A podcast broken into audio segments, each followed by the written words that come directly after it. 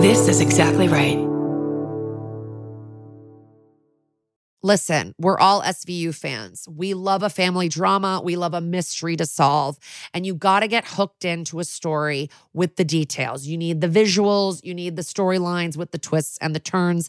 And that is what June's Journey has and more. June's Journey is a mobile mystery game that follows June Parker, a daring young girl on a quest to uncover the truth about her sister's murderer.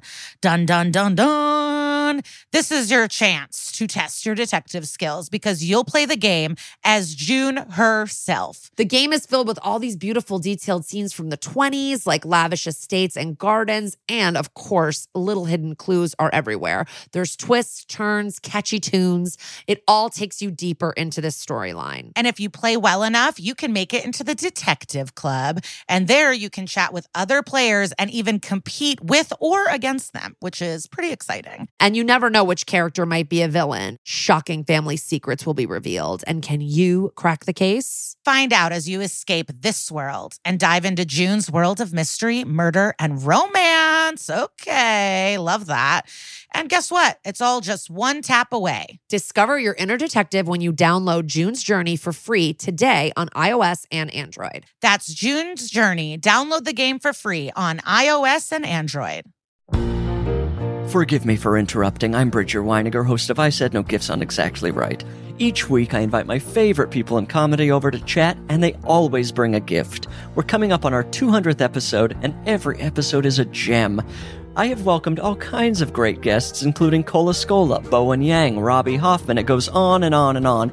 And you don't want to miss the two hundredth episode with the great Maria Bamford. What does she bring me? Find out April twenty-fifth. New episodes every Thursday. Follow I Said No Gifts wherever you get your podcasts. Of the Law and Order franchises, S V U is considered especially watchable. We are the amateur detectives who kind of investigate the vicious felonies these episodes are based on. These are our stories. Dun dun! Dun.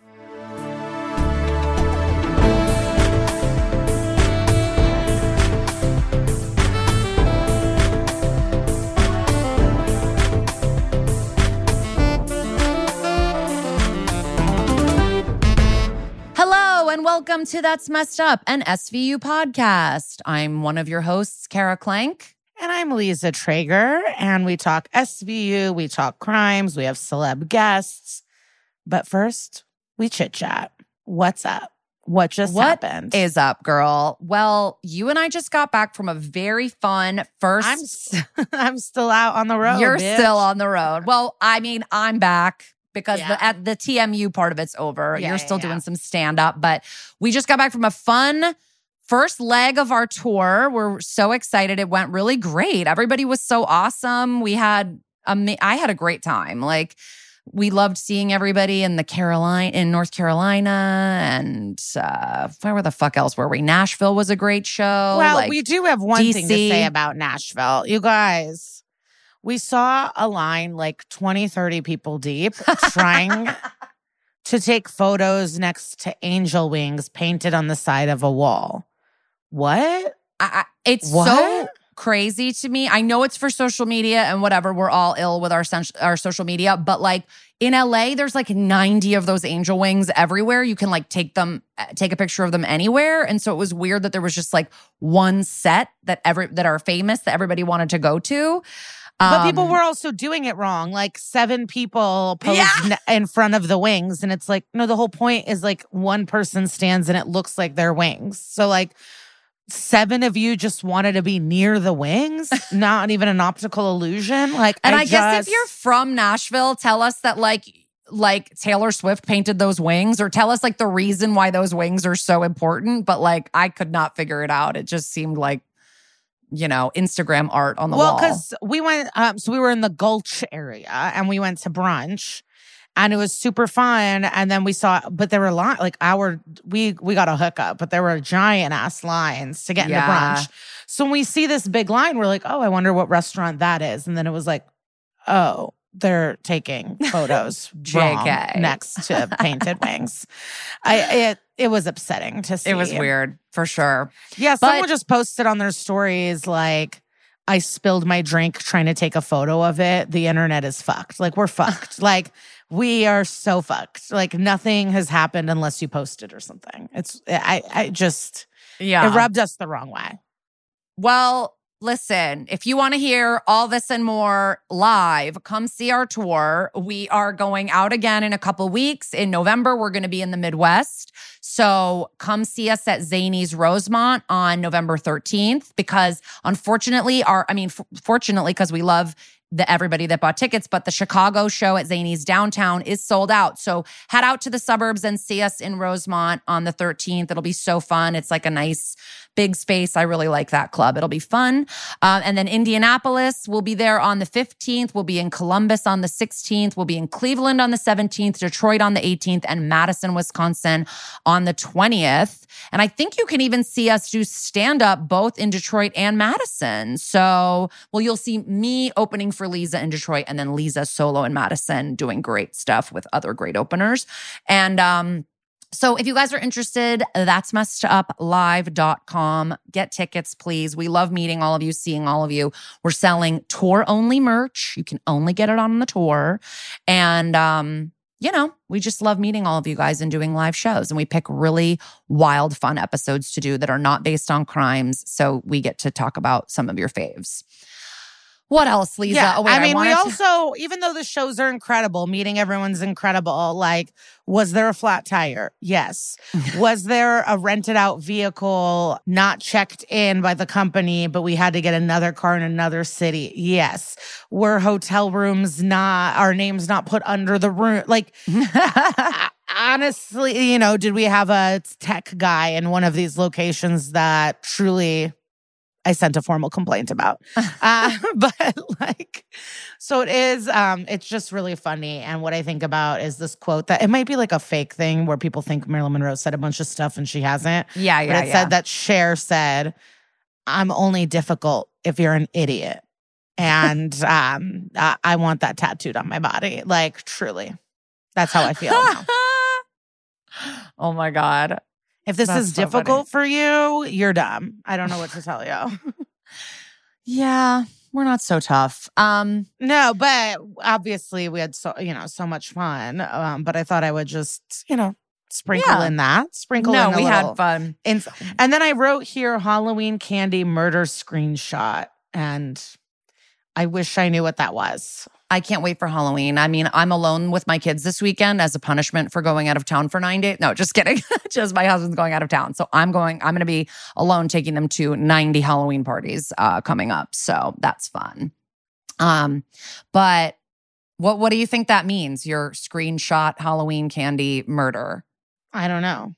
I have no idea. Oh, is it like all those memes where people put things into the candy? Yeah, that's what I was thinking you were talking about when this woman goes with this amazing account that I follow. I think it's Matt X I V or whatever was like, oh my God, please check your children's candy. I just opened mine up and found a drag queen story hour in my son's Snicker. And it's like, it's so funny because it's like a Snickers broken open with like a drag queen reading inside. And it's so good. Yeah, that's um, gotta be it. I'm not really sure. But um, what you said, you had something to tell me. Oh, well, this is so funny because I was just looking on, um, you know, we use a lot of the Wikipedia, the, the Law and Order Wikipedia, like the fandom, just to look at, uh, we do some of our own research too based on what stuff's based on, but I use this all the time. And I wanted to see what the most current episode, if they were gonna say it was Ariel Castro again, because the show's already done Ariel Castro, if it was something different. And they don't even actually have it listed yet, episode four, but episode three, did you watch that episode yet? It's like the two celebrities of this current season. Yeah, yeah. That are in like a tumultuous relationship or whatever. So it's definitely based on Amber Heard, Johnny Depp, for sure. And then Shia LaBeouf, they said maybe it's based on his lawsuit with F K A Twigs. Okay, sure, I'll buy that. The third British, the third bullet point says the public harassment of former British Prime Minister Boris Johnson during the Platinum Jubilee of Elizabeth the Second. What? No one. I don't think S V U wrote an episode at all about Boris about Boris Johnson. Jubilee is a really fun word, though. It sure is.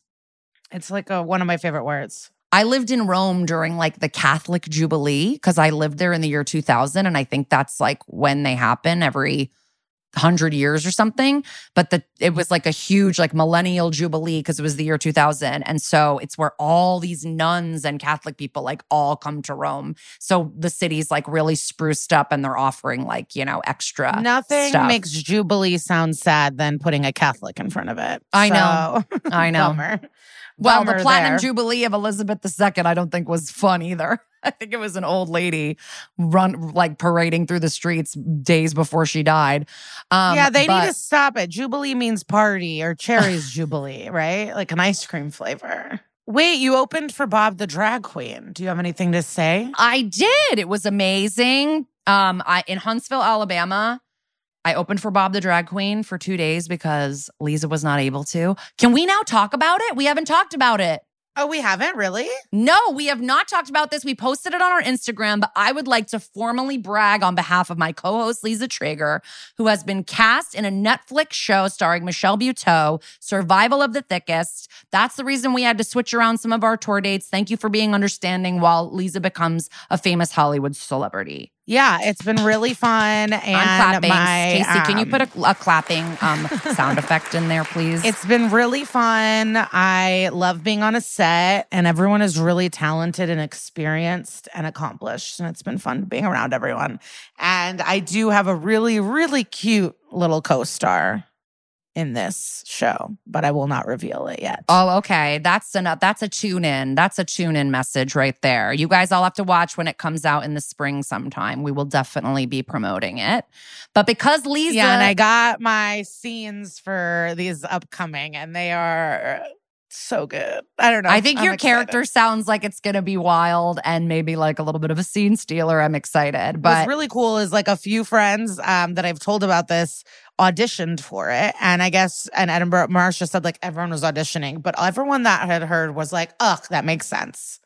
You're perfect for this. And like when I walked into the set of the character's apartment, I own multiple things in the apartment. I mean, she's worse than me as a person. Yeah, I yeah, think, yeah. But, um, But yeah, we're um, yeah, it's really, really exciting. It's a lot of um, high-class things we got going on. Yeah. Well, since Lisa couldn't open for Bob, I got to open for Bob, and I was happy to do that. And I had a blast. We had so much fun. We went to, after both shows, we went to the gay bar in Huntsville, Alabama. And one night we did karaoke, and another night we did trivia. And it was so fun. I mean, I had a great time. And I don't really think I have any other... tea about that. It was just Bob's awesome and like so funny and professional. He kept going clink, clink, clink, clink and like hitting glasses. That's cute. Um, yeah. But I also thank you to the many Boston listeners who told us that that when I told that story about Clink, the bar, that it's because it used to be a jail. I should definitely go check it out next time I'm there. Oh, look at me. That makes a lot of sense. That looks coming through with the yeah. clank, clank.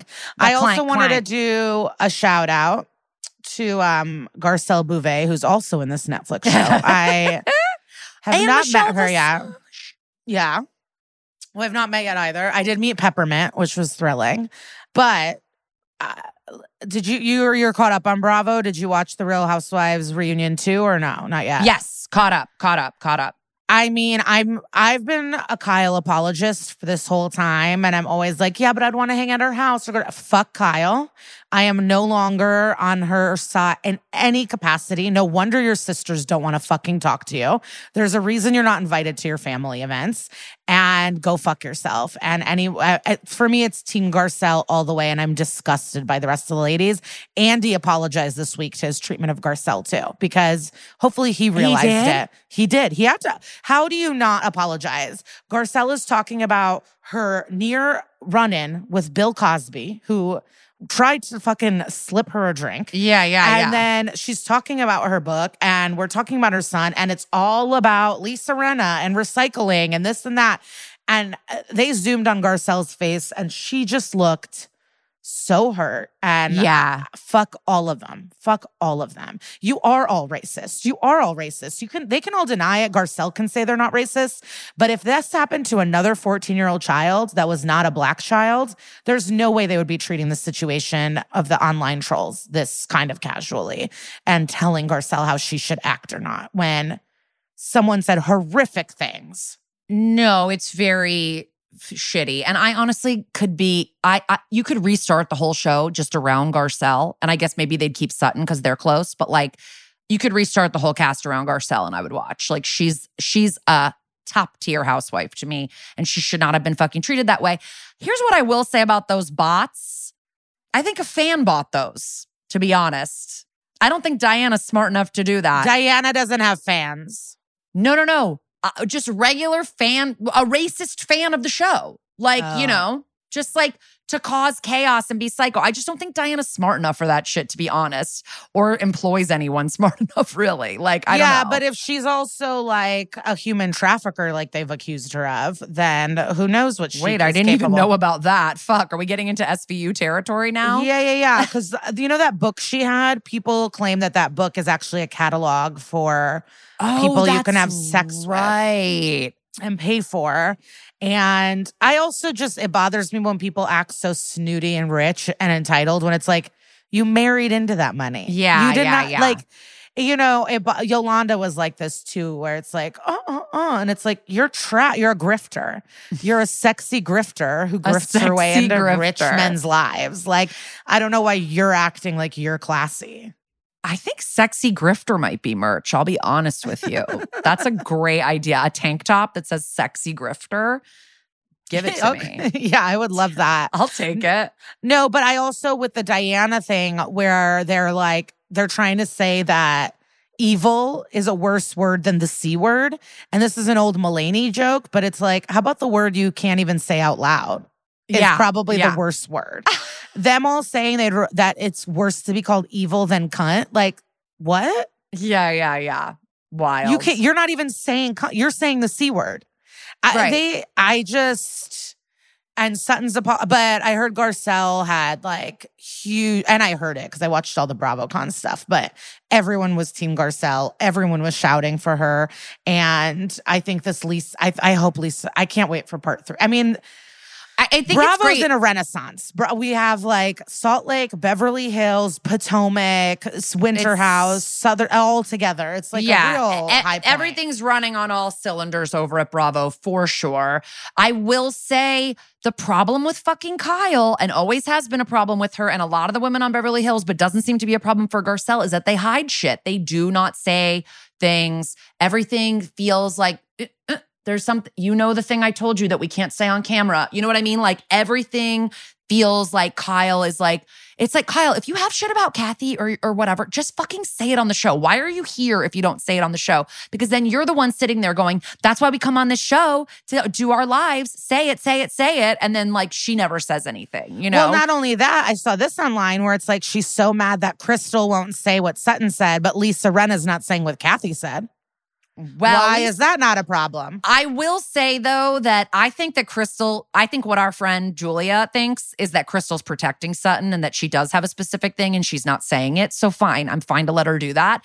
And I think that uh, Rinna has said a couple of things. She said, Dorit's a useless idiot. She said, I'll ruin Bravo and take Kyle down and her whole family and Bravo. I mean, she's given a couple specifics, right? Yeah. But... But it's I, also I, like, you're acting like you care about your sister and you're letting Rinna do all this. Like, cut Rinna out. Slam her down. Like, why is your aggression towards Crystal and not towards Lisa Rinna? Yeah. Who is destroying your relationship with your sister, apparently. Well, I think that she has a fucked up relationship with her sister, and that's why. Like, I love my sister so much. Like, if my sister, if if Rinna came in and said, your sister had a full breakdown, I would like walk off and be like, we're not doing this on camera. Like, I would just be like, we're not doing this. And instead she goes, guys, I feel kind of uncomfortable. Can we stop? Like, it's so mealy-mouthed, all of it. And if it was, if you really loved your sister, but I think that the truth is what she said to Erika was, I'm glad the world is seeing what's up with Kathy now. I'm glad yeah. that people are seeing. And that's it. That's why she's not going after Rinna. She wants people to see my sister Kim is an alcoholic who's abusive to me. My sister Kathy is a power-hungry hungry freak who's abusive to me. She wants everyone to see it, and so she can be Kyle the victim. But it's like the way she's going about it looks so slimy and like, yeah, I'm done with, with her, I think that. But I don't know. Andy probably won't get rid of her, but. No, because people like her, but it is like Erika is a full-blown piece of shit. And we're all pretending everything's fine and taking all this aggression out on the not white people. It's weird. It yeah. is fucking weird. Yeah. And um, yeah, it just bothers me. And even the fans online are like, why does everything have to be turned to race? It's not race. And Lisa Rinna's like, oh, I can't go after Garcelle. It's like, but you are. These micro, like you are. There's no way you would treat Jax the way you're treating him if he was like not a black child. It really, yeah. bo- oh, it's- completely. No, there's like a there's like a phenomenon or like an epidemic of like black boys get treated older, you know? And that's like, yeah. you never would have said that to like, I know Jagger's much younger, but like if Jagger was twelve or fourteen at a party, Portia, you would never say, get Portia. the fuck out of here, you know?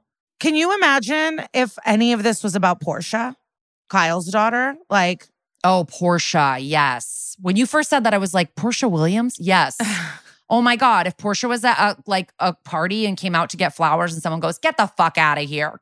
Kyle would lose her goddamn mind. And it would be warranted. And here we're just like, why didn't you protect it? Why don't you do that? It's like, it's ridiculous. I'm on the schedule. I'm to, well, I'm supposed to, uh, hopefully I meet Garcelle soon and I will have something to say to you guys. We yes. might have to wait till the premiere, but. You just, when you meet her, should just be like, I'm team you all the way. Like. Well, because it's funny because the hair and makeup and everyone said that like she finished BravoCon and went straight to work on this show. And um, that she was telling the ladies like, I didn't realize this was such a big deal.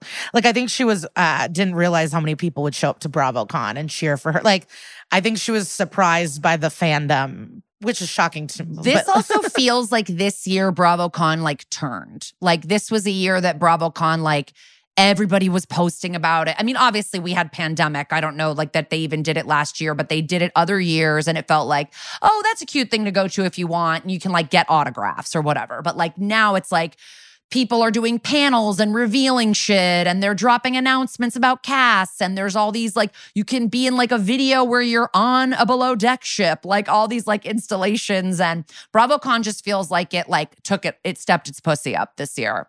Yeah, it you know? stepped its pussy up. But um, we are not a Bravo podcast and I do think we have to start our episode. I do. I also wanted to say that we did go to Cookout um, in the South and... Kara's not impressed. We Guys, were not it just both. it wasn't it was for fine. me. I asked fine. for a quesadilla. They did put chicken in it, so I couldn't eat it. Um, I did really like the quesadilla sauce. That's got a kick. Uh, but I was like, this is good fried food. It wasn't really blowing my mind. And my milkshake was like cement that would not come through the straw. And I was eating it like ice cream. And I stopped halfway because I was like, this isn't even very good ice cream. So I'm sorry. I don't want to be a snob or anything. I just... um. I think I'm going to stick with Taco Bell and Burger King. Those are my two mains. Yeah. But we couldn't even get Taco Bell because in Atlanta, Damn. the line was like forty cars deep. It was so really wild. Okay, Anyways, Casey's about we- to throw up six more flags. We have to go. But um, we have a great episode for you guys. Here it is. Okay, so today's episode is Bullseye, Season twelve, Episode two. What does Bullseye make you think of? Archery? Yeah, me too. Darts. I wonder yeah, if anyone d- thinks darts. of anything else. All right, we're here. We're at a we're bodega. We're here. We're doing Bullseye. We're at we're a ready. bodega. Um, there's a woman stocking shelves, and she's digging in a box, but also the shelves are fully stocked. Like... Where is she putting the, the contents of this box? It is a tight bodega. Very... Uh, but you know, if anybody can fit more in, it's a bodega. Like, bodegas are like... There's like toilet paper up to the ceiling. I mean, they're really doing it. They are doing it. Um, so she's stocking the shelves and she's bent over and a man is approaching her and purposely is getting super close and then thrusts his dick onto her. And she jumps and turns around and he's like, oh, didn't see you there. Sorry. And she's like, third time this week. And then he grabs her really hard. I was taken aback. This is like too soon. This is where yeah. I don't like this. And says, you don't want to be a bitch to me. And she says, let go of me, Dennis. And the fact that his name is Dennis, it really ups this to... a more horrific level, I would say. Um, Do you know my Uncle Dennis at my brother's wedding introduced himself to like three of my siblings when yeah. we've known him our entire lives? Yeah. Like he was like, hello, Dennis, and said his last name. We were like, what? Like we've known you forever. Did you, ca- did you call him out? I don't think so. I don't even think it's a, I don't even, as far as I know, there's no like, you know, dementia or anything going on. It was just like, he's a little bit weird. I don't know. He's just trying to shade you guys. Like he yeah, did it on like, purpose. Sorry, you're, maybe he has prosopagnosia, face blindness. That reminds me of the Sex and the City scene where Carrie's really disturbed. This woman is giving her dirty looks. And Charlotte goes, maybe it's Bell's palsy. And Carrie, and Carrie has to go, it's not Bell's palsy. Um, whatever. So fuck Dennis. Um, and he looks aggressive. I did look him up. Uh, he's been working. He's been in a lot of Amy Schumer vehicles. Trainwreck, Inside Amy Schumer, and Life and Beth. Oh, maybe he's part of her theater collective. Maybe. Yeah. And his she gives a lot of her the old like theater friends work. And his name is Rock. Oh, R O C K. Okay. Yeah. So that's pretty cool. So then she goes, there's a customer and we see a kid walk in and he says that him and the boss are tight. And she's like, well, if I tell the boss you let people eat the merchandise, and it's like, don't narc on this kid. Like, you know what I mean? It's just, it's a rock and a hard place. It's like be sexually harassed or, you know, give up this homeless kid or something that needs to eat. And so he turns around and starts yelling at this kid, put that back in here, you pay first and then you eat. And that's not unique to your store. I like how he was like, in here you pay. In here, yeah. It's like everyone knows how that works. Um, so he grabs her to turn her around and she looks stunned and super scared and she's breathing deep and you can tell there's shock in her eyes. I wonder if in his head he's like, maybe I'll just let her eat this. Like, um, and then he's extra shocked because she has blood going down her leg. Um, but she's scared, sweaty, and crying. Cut to the hospital. And we have the doctor that is one hundred percent Baywatch surfer vibes. This a, one. Yeah, very eligible bachelor. Like if there was like, uh, you know, a New York magazine's like one hundred most eligible bachelors, I feel like he would yeah. be one of them. Um, and he says uh, there's intense vaginal trauma. Not good. Um, hematoma in both wrists, probably from being held down. She's ten years old. Ugh. Benson asks rape kit. They go, not yet. They just got the blood to stop. So this is pretty dramatic. He also tells Benson and Stabler that she's dehydrated, malnourished, and her arm has limited mobility, so he thinks that was a break that just wasn't treated. So this kid is really um, not being paid attention to in any way. And they look through the blinds to see the patient in the room, the detectives, and he says, good luck finding who did this because she won't say a word. And then it's like, okay, they haven't met Olivia Benson. Yeah, all you right. obviously haven't met the child whisperer. So she walks in, she goes, I'm Olivia, this is Elliot, we're police officers. Um, but she's hoping that, you know, tell us what happened to you before you got to the store and maybe that'll make you feel better. And she is visibly stressed by that and starts shifting away. And he asks if someone said like not to talk to people and that something bad would happen um, because he goes, that's not true. And if this girl looks familiar to you, and you watch Nurse Jackie, this is Grace, one of Edie Falco's daughters in that show. Oh my God, I love Grace too. Like yeah. she was the one that had like anxiety. And like that was a cool storyline, I thought, for like this to show like little kid having anxiety. I just felt like I hadn't seen that. Like she just had like generalized anxiety and was always like doing kind of weird stuff that like was a manifestation of her um, anxiety. And I, I liked that her character a lot. And she was a great kid actor. Um, yeah, She's I don't remember that storyline at all. I don't really remember that show outside of her doing drugs and fucking that pharmacist. So Benson is like, um, I bet you have such a pretty name. Let me know it. I'm sure your parents are worried sick about you. And then the nurse rolls in a cart of supplies and says, it's it's time to start the kit. And the girl sees the camera and she flips the fuck out. And Benson says, what's up? And she cries and says, he took pictures of me. Benson looks concerned. Elliot makes a face that con- conveys like, damn, the world is so evil. And then the credits. We open Oof. back up on a photo of the girl and Cragen's voice saying, your little victim, which sounds off to me. I don't, I don't, I don't think he would be saying that. Yeah. Elliot's like, I mean, Benson turned on all her charm and nothing. This kid said nothing, even with, you know, Olivia giving it her all. But Benson's like, this motherfucker, he took pictures of her while he raped her. But there's no fluids or fibers in the rape kit. So this is going to be a tough investigation. And she doesn't match any girls and missing persons. And Cragen asks, what kind of parents don't report their kid missing? And Stabler goes, one that keeps her locked away all fucking night. I think it's the dad doing this. And Cragen, and where did that come from? But um, Cragen's like, okay, let's slow down there. I'm with him. Let's I D the girl. Benson says, well, we can't release it to the media because then the perp is going to run for the hills. Elliot says, well, the bleeding girl couldn't get that far without someone noticing her. So let's, you know, let's see if she lives close to the market. Cragen goes, maybe the census data can help us. And now they have a census data feature on their computer. And they type in female ten, white, and it's searching and it finds dozens and dozens of kids. So they grab Finn and Munch and hit the streets and they go talk to the neighborhood. And we hear a lot of no, no, no, no, no.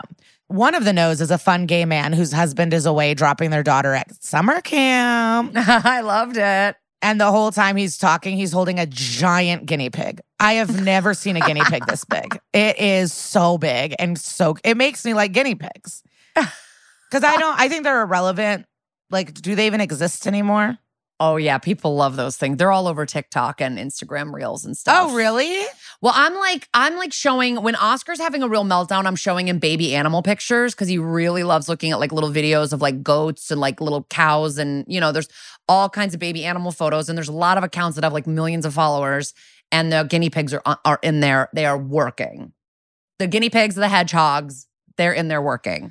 Well, yeah, the hedgehogs. I'm glad the I mean, guinea pigs, because I mean, because I thought maybe only kids have them, because I haven't seen a guinea pig since childhood, so I didn't know if they were just like not cool anymore. But this one was giant and fuzzy, and I loved it. And yeah. I'm glad they're on TikTok. That's good. You know what's having a moment on TikTok or the internet? I, sloths. Oh, well, but sloths have been having a really big moment for like five years. Like when I had Rosie three and a half years ago, I got three sloth lovies. Like sloths were like having a big, they're so cute. Like, you know, and like there's a sloth characters in you, Zootopia. Like, yeah. Oh yeah, the D M V. Sloths are the D M V.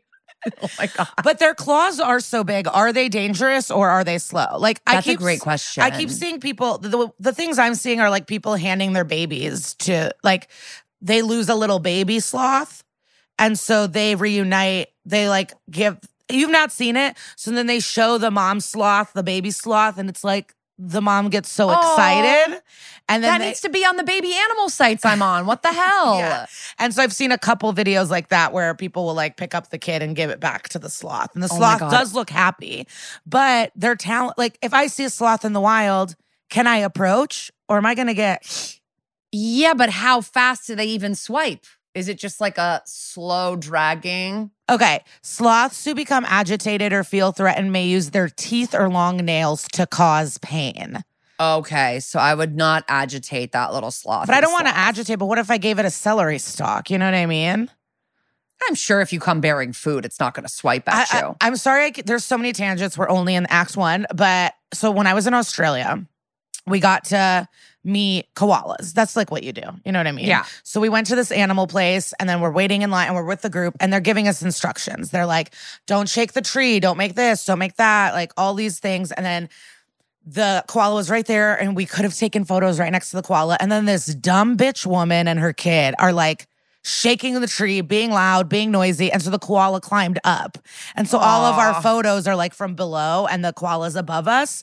But also these bitches were Australian and it's like, you can come here all the time. Like, I know, we came from a- across the fucking planet. Like, let us be near it. And it's like, you broke every rule. And I, w- I wish I, I punched them in the face, honestly. Like we were, the it was Emily Heller was there too. So, you know, we were like pissed together. Yeah. Oh my um, God, that's awful. Sh- Oscar's been saying koala lately. He says koala. That's so cute. Well, well, I told you one of our friends was so wasted that they couldn't guess koala on the heads up game. Which is that's simple. So easy. It's so easy. So I'm very into this guinea pig, obviously. We've we went on a tangent that took us to a lot of places. Uh, but Munch is not impressed. And Munch is like, people eat those in Peru. And then he walks away. So they, there's a kids club and they go to this kids club. No one recognizes this girl. They go to a pizza shop, can't I D her. But the pizza guy is passionate. And he's like, fuck, man, I wish I could help you. And he goes, ask Gina. And Gina's holding the pizza delivery pouch. So she's out in them streets. Um, and so she says she's seen this girl lots of times. She's always always in the doorway when Gina delivers a pie to her folks, but never says anything. And she knows the address and the apartment number off the top of her head. And she says she's sure the girl lives there. And I don't even too. like know my sister's address and apartment number off the top of my head. Like, it's, that's wild. Well, I was actually just thinking this because like now we have Postmates, so they don't remember. Like, it's always someone different. Yeah. But if you ordered a pizza, let's say once a week, every yeah, week yeah. for three years, maybe they'd know. Yeah. Yeah, like Friday night pizza night, like you're gonna you're always kinda, doing it. Yeah, you're right. Like if it's the local spot. Olden times when you have the same delivery person. Yeah. Yeah, or because even um, the episode we did Alta Cocker's where it's like, oh, the the deli delivery guy did this for me. You know, it yeah. was like you had some sort of relationship with these people, right? And now they now. Now they leave the food outside the door or on the floor, and it's like I feel like a little raccoon. I just I like know.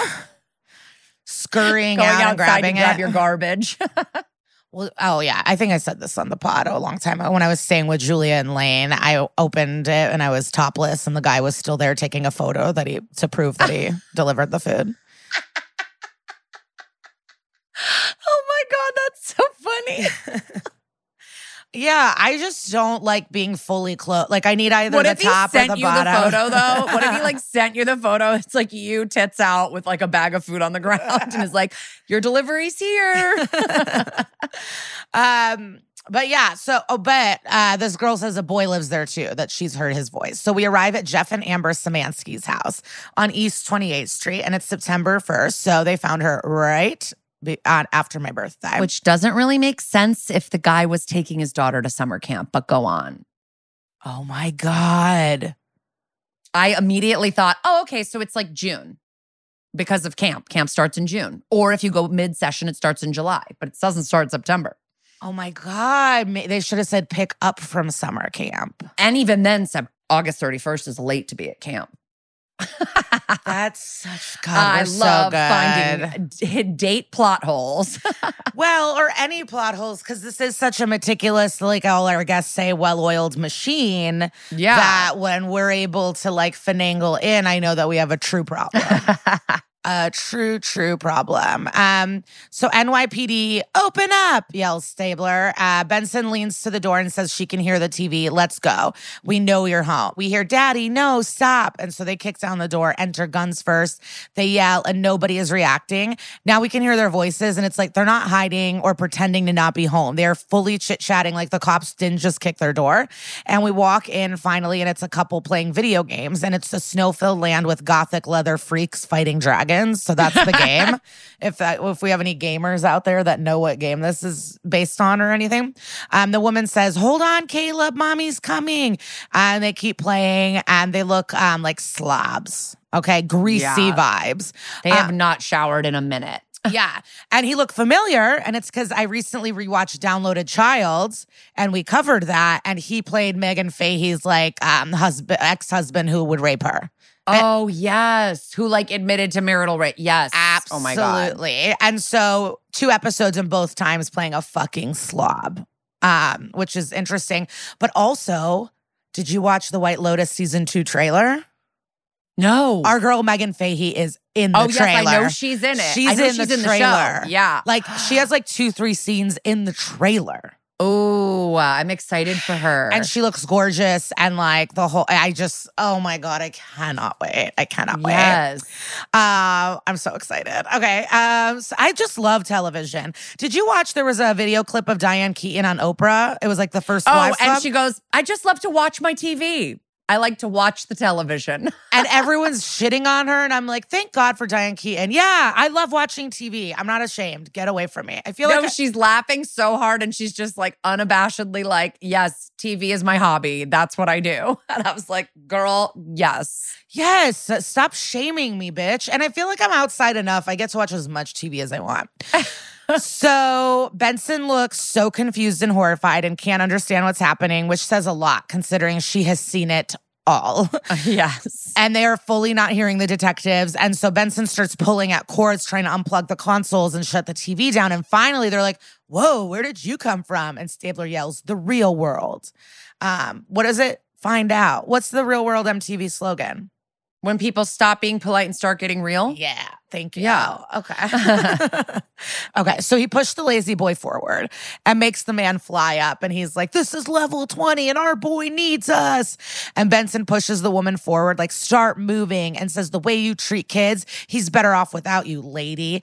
Caleb, the computer child, dies and falls off the snowy ledge. And Benson walks the man into interrogation. And he's like, listen, I really got to get back. And Benson's like, wow, that game really has you by the balls, huh?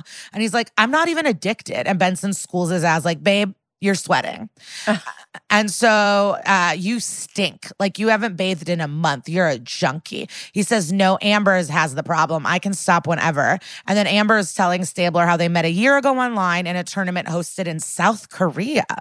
Okay, worldly. Um, and he had the cutest avatar and only lived three blocks away. And Stabler's like, hey, that's fate. And so then um, they started playing twenty-four seven after she won her settlement from the city in May. And so they're doing a classic back and forth interrogation room. And then Jeff says that Amber got hit by a bus. They were on their way to Best Buy to get in line to buy a new game. And he's like, the sound of her head made it when it hits the ground. Wait, uh-oh. Does that make sense? He, like, remembers the sound that her head made when it hit the ground. Yeah, I didn't mean to laugh, it, yeah. but I'm, like, so um, upset by hearing that and imagining yeah. it that I'm smiling. That is a bad quality of mine. Like, if I'm uncomfortable with sad news, I will just smile, and it's, like, fucked up. And I don't, um, but I don't I know what to do. I think a lot of do. people do that. Yeah, but it's fucked. Like, I feel like, um, like I should be in that movie Smile that came out. Like, fucking, Jared saw it. Did he like it? Dave, that's Dave Mazzoni's friend is the lead, and he said that oh, she really? crushes it. Oh, really? He said it, it was. He said he had some problems with it, but it was good and yeah. he liked it. Yeah, I want to see Pearl. I got, God, there's just so much goodness out. Got to mm. see Barbarian. I mean, the movies are... Well, he saw Barbarian and he loved that. I know, I can't wait. And you know, our fellow Exactly Right uh, buddy, Bananas podcast host Kurt Braunohler is in Barbarian. Someone did tell me that. Yeah, I can't yeah. wait. Oh, my God. Um, he's fun. Oh, my God. Okay. So many good movies. Um, so, yeah, they were on their way to the Best Buy, and then um, her head hit the ground after getting hit by a bus. Um, Eek did not want to imagine that. That's what I wrote. Like, it does, it's an upsetting um, thing yeah. to envision. And Benson's like, well, I wish you cared at all about your what your child has been through. And he says, Caleb will be okay. And she yells and says, I'm talking about your real child. And then he shows, uh, she shows a photo of Rose to him. And he says, that's not his kid. She calls me daddy sometimes, but some other dude knocked up Amber. And And so Benson sternly says, okay, fine. So you're just her stepdad that keeps her locked underneath the stairs, who throws p- uh, her a pizza crust every now and then. When you get bored, you go in in there and rape her. And that's when he snaps into reality. And he's like, wait, what? Rose escaped? Like, he had no idea she was gone. That's how little attention they paid to this girl. And then he's like, so she ran away and somebody raped her? And Benson leans in with her hands on the table and loudly says, not somebody, but you, Jeff, you raped her. And he says, pause the game. I haven't had sex with any anybody in like six months at least. And Amber also is like, I have a daughter named Rose somewhere, but this photo is not her. But this is not my daughter. But this girl has been living in our apartment. So she's denying this is her daughter, but is uh, agreeing that this girl does live with her. So Elliot's like, all of, you know, as the viewers, we're like, wait, what? What's going on here? You know, Neil Baer, what are you throwing at us? What are you giving us, Neil? And so the mom is like, but she's an imposter. Um, and she's like, yeah, she says all these stories about my daughter and like what we used to do before Jeff. She even calls me mommy. And it's like, this bitch is not putting it together. And Stabler's like, yeah, because this girl is your daughter. And she rips the photo in half and screams, stop. No, this is not my daughter, Rose. So then Stabler doesn't know what to do, so thank God George Huang came in um, on his lunch break from the F B I, and in the spy window says um, that it appears she's suffering from Capgras delusion, rare mental disorder where patients suddenly believe that their loved ones uh, have been replaced by duplicates. Benson and Stabler look at each other quick, like cartoon characters, then back at Huang, who continues that it's like the movie Invasion of the Body Snatcher, but no pods, just a head injury that severed her emotional responses to her child. So, and it's funny that we just, I, I, I looked this up when I was watching the episode, and it's funny that we just, I just mentioned prosopagnosia, face blindness, because there are some theories that think that these two are linked. Like when you suddenly develop like a face blindness or something, so you don't recognize people that are close to you or in your life, you know? That sucks. Like uh, cousins, they're distant cousins, these two weird disorders, yeah. Uh, oh, the okay. So the disorders are cousins. Yes. Benson is like, oh, damn, this must have happened to her after she got hit by the bus. He's like, you know, she can see the girl looks and sounds like her daughter Rose, but her ability to feel any, any love for her is gone. And that could fuel the indifference to the stepfather fucking, uh, raping her. And Benson is like, what about the guy? And Huang's like, besides an internet addiction, he's just a jerk. So how do we get the mom to flip on Jeff? And Huang says there's a visual disconnect. So Benson's like, oh, but maybe if she hears her without seeing her, that might help her remember her daughter. So Rose starts talking over the intercom and the mom smiles and is like, is that really you? And she goes, yeah, it's really me. And the mom gets happy and wants to see her. But Stabler's like, no, just listen. And she says, tell them what Jeff did to me, how he hurt me. She says, oh, baby, I'm sorry. Where did you go? I went looking for you. He put me in that room and nobody gave me any food. She says, sweetheart, I didn't know. And Jeff said you were fine. And then some other girl came to stay with us. Why did you stop loving me? She asks. And she says, no, I love you with all my heart. And then, you know, you know, Rose says, I love you too. And finally, Rose can't, like, she runs in and Benson tries to stop her, but can't. I guess this kid, you know, can outmaneuver Olivia Benson and uh, runs in. And so she hugs Amber and Amber's like, you are not my daughter, and pushes her off of her. I don't know what kind of psychological trauma this is going to do for Rose. I am. Whew. Rose is crying and screaming like, yes, I am. Yes, I am. And then, oh my God, this bitch slaps Rose across the face and screams, you tricked me, you little bitch. You are not my daughter. And Rose is crying and Benson's trying to console and help her. Oh my God. And now Rose and Benson are chatting in a room and she asks, what's going to happen to my mom?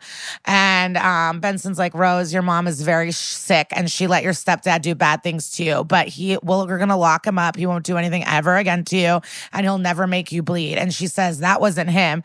And Benson confirms and she says, the other man hurt me down there. So Benson's like, so after you ran away from the apartment, she's like, I was so hungry, I ran away to get something to eat. And that's when the other man grabbed me. And Benson asks if she remembers what he looked like. And she says he had something over his face, but his voice was mean. And Benson asks where it happened. And she says in the Jungle Gym area at Laffy Time. So um, that's the kids club that they were at earlier who said they do not recognize Rose. So what's up? What's up? Yeah. So now we're um, on a blow up screen of Laffy Time's website. And Munch is chatting about it. He says it's a magical land of fun and games and sexual assault. And Stabler says he was there yesterday and showed Rose's picture to the owner who said, you know, she doesn't remember her. Then Munch says, well, did this lady mention that she was, has a perv on the payroll? And he found some reviews on the site and one uh, says that don't go to Laffy Time. There's a guy who touches kids. So they immediately speed over there. And the lady's like, oh, hello again. Any, any luck finding the girl who was attacked? And Stabler says, well, we found her uh, name and now Now we need help finding another one from you. And Benson asks, what men work at Laffy Time? And she says they have no male employees because it works out best to only have women around the kids. And right as she lies, a giant grown man is running with the kids. And they're like, well, who's that? And they all run towards him. She says, that's Stuart. And Stuart is played by Adrian Martinez. And to me, prolific. So the big thing with him is he's in the episode of Sex and the City. Remember when... um Samantha does the naked photo shoot and mm. Buster, what's his name? What's his real name? I never remember his real name. Gary and Buster, like his characters. Tony Hale's in this oh, episode. Buster for Tony Hale? Yeah, Tony Hale's in this Sex and the City as well. So mm-hmm. Samantha has a naked photo shoot and then she... She wants attention for it and the framer won't give her attention. So then she hangs it by the door and Adrian Martinez delivers her fast food. And then he sees the photo and goes, nice ass. And then she tips him extra and gives him more cash. So that really makes me happy. And he's also in Inside Amy Schumer and I Feel Pretty. So, yeah, he looks very familiar to me. I looked him up. But this is the second Schumer connect in this episode. Oh. Remember Rock from up top, the bodega guy. New Yorkers. New Yorkers. Schumer's one of the only shows that's shot that shoots in New York in the past, like, you know. I like... Along with this one. I mean, you know this about me, nothing new, but I love people that don't move to L A. Like, I really do. I love people that are just crushing it on the East Coast. But yeah, he has one hundred seventeen credits. So all the adults come at Stuart and he starts screaming and sits down and the employee woman is like, don't hurt Stuart. And finally, Stuart's a funny name. It reminds me of Mad T V. Yeah. Stuart. Uh, um, and finally confesses that it is her son. And he runs very childlike, and it's obvious he is intellectually disabled. So he's like, hey, are you taking me to jail or what? And they're like, it depends. Where were you two nights ago? And he says he was at church Tuesday night, and he loves church because God loves him. And he says that a lot of people saw him at church, and he was with his mom, but you won't believe me because I'm a registered sex offender. And Stabler asks her, is that true? And she's like, yes, technically, but it's a mistake. And Benson's like, so is having him around kids. That's a felony. And the mom says, my boy is different. It's called Noonan syndrome. And so they ask how he got on the registry. So he he was a bat boy for a softball league in Central Park, and the bathroom lines were long, and so he peed in the bushes. And then Stuart interrupts to say people saw his wee-wee. And then the mom says it was a simple mistake, but a parent said that he flashed people and, you know, kids, yada, yada. And so there we go. That's that. That's what I got. I there needs to be a separate registry. There should be a piss registry and a sex yeah, registry. The the I was pissing registry seems like it's very long. Like yeah, like what the fuck? Because if you're drunk and you piss near like a closed school, you can get on the sex offender registry, I think. There Even sh- if it's like nighttime and there's like you're in a school zone. I don't know. It, I I don't think you should piss on a school, but I I, I think it's different. Then rape. I don't think that means you need to tell your neighbors that you touch children. Yeah, like it's kind of, it is, it's, why it is seems this, like. Why do we leave that? I don't know. Oh, and then Benson's like, listen, those review, like we didn't like the review on the website. It's troubling. She says she tried to delete them, but hey. Um, but she said it must be the same people that put these around the neighborhood, and then shows Benson a paper sign with her son's photo, and in red think font says, I touch kids at Laffy Time. Um, and it's from Co-op, Citizens Organized Against Predators. And they know one of these concerned citizens, Eric Weber. And Eric Eb- at Weber was in the episode right before this with Joan Cusack called Locum, and then this one. So they know who he is, and he has seventy-five episodes of Lost and fifty-seven other credits. Do you know this man? No, I only know him from this episode. Oh, okay, cool. So they go visit him, and he's teaching kids karate while yelling, kick, block, et cetera. The detectives interrupt him to chat, and someone takes over the class, and he wants to fuck Olivia and is very happy to see her. And they confront him and the sign, and he's like, what? Did we do something wrong? The community should know if there's a creep in the neighborhood. They say the wanted signs aren't the best way to go about it, but he says this is info that's easily found on the internet, so it's not like a secret. And then he starts chatting over um, like about an app that helps find creeps all around us, and it's called Perv Pointer. That's, I love that. Okay, so Stabler actually understands nuance in this moment wildly, and he says, not all offenders are alike. That's nice.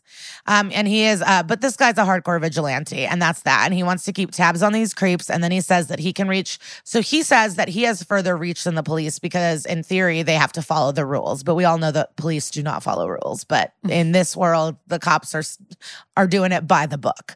So mm. they show him a photo of Rose and say, like, um, if you want to help us, show people this photo after class. But why does, like, why show the photo of Rose around? Like, they've identified her. They know who she is. Like, yeah. Why would they? Yeah, that's a great question. Why? If you want to help us, show people this photo after class.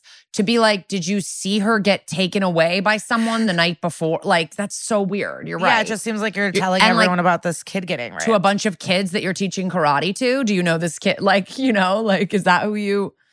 Yeah, I don't get that. But Benson hands him her card, and he asks her uh, for her cell, and she says the precinct's fine, but he wants to take her out for coffee, obviously. And she rolls her eyes, but she enjoys the attention. And Munch and Finn are out looking for evidence in the Laffy Time area, and a kid with ice cream on his face and a cone in his hand hops out of a bush and is like, what's up? What are you looking for? I love him. I do too. And they say, get out of here. It's a crime scene. And then he goes, I don't feel good. And then he pukes. So no crime scene and no hits off the photo. Now what? So a T V news crew is ready to attack, and a reporter puts a mic in their faces and is like, what can you tell us? And they're not interested in talking, and they start walking away.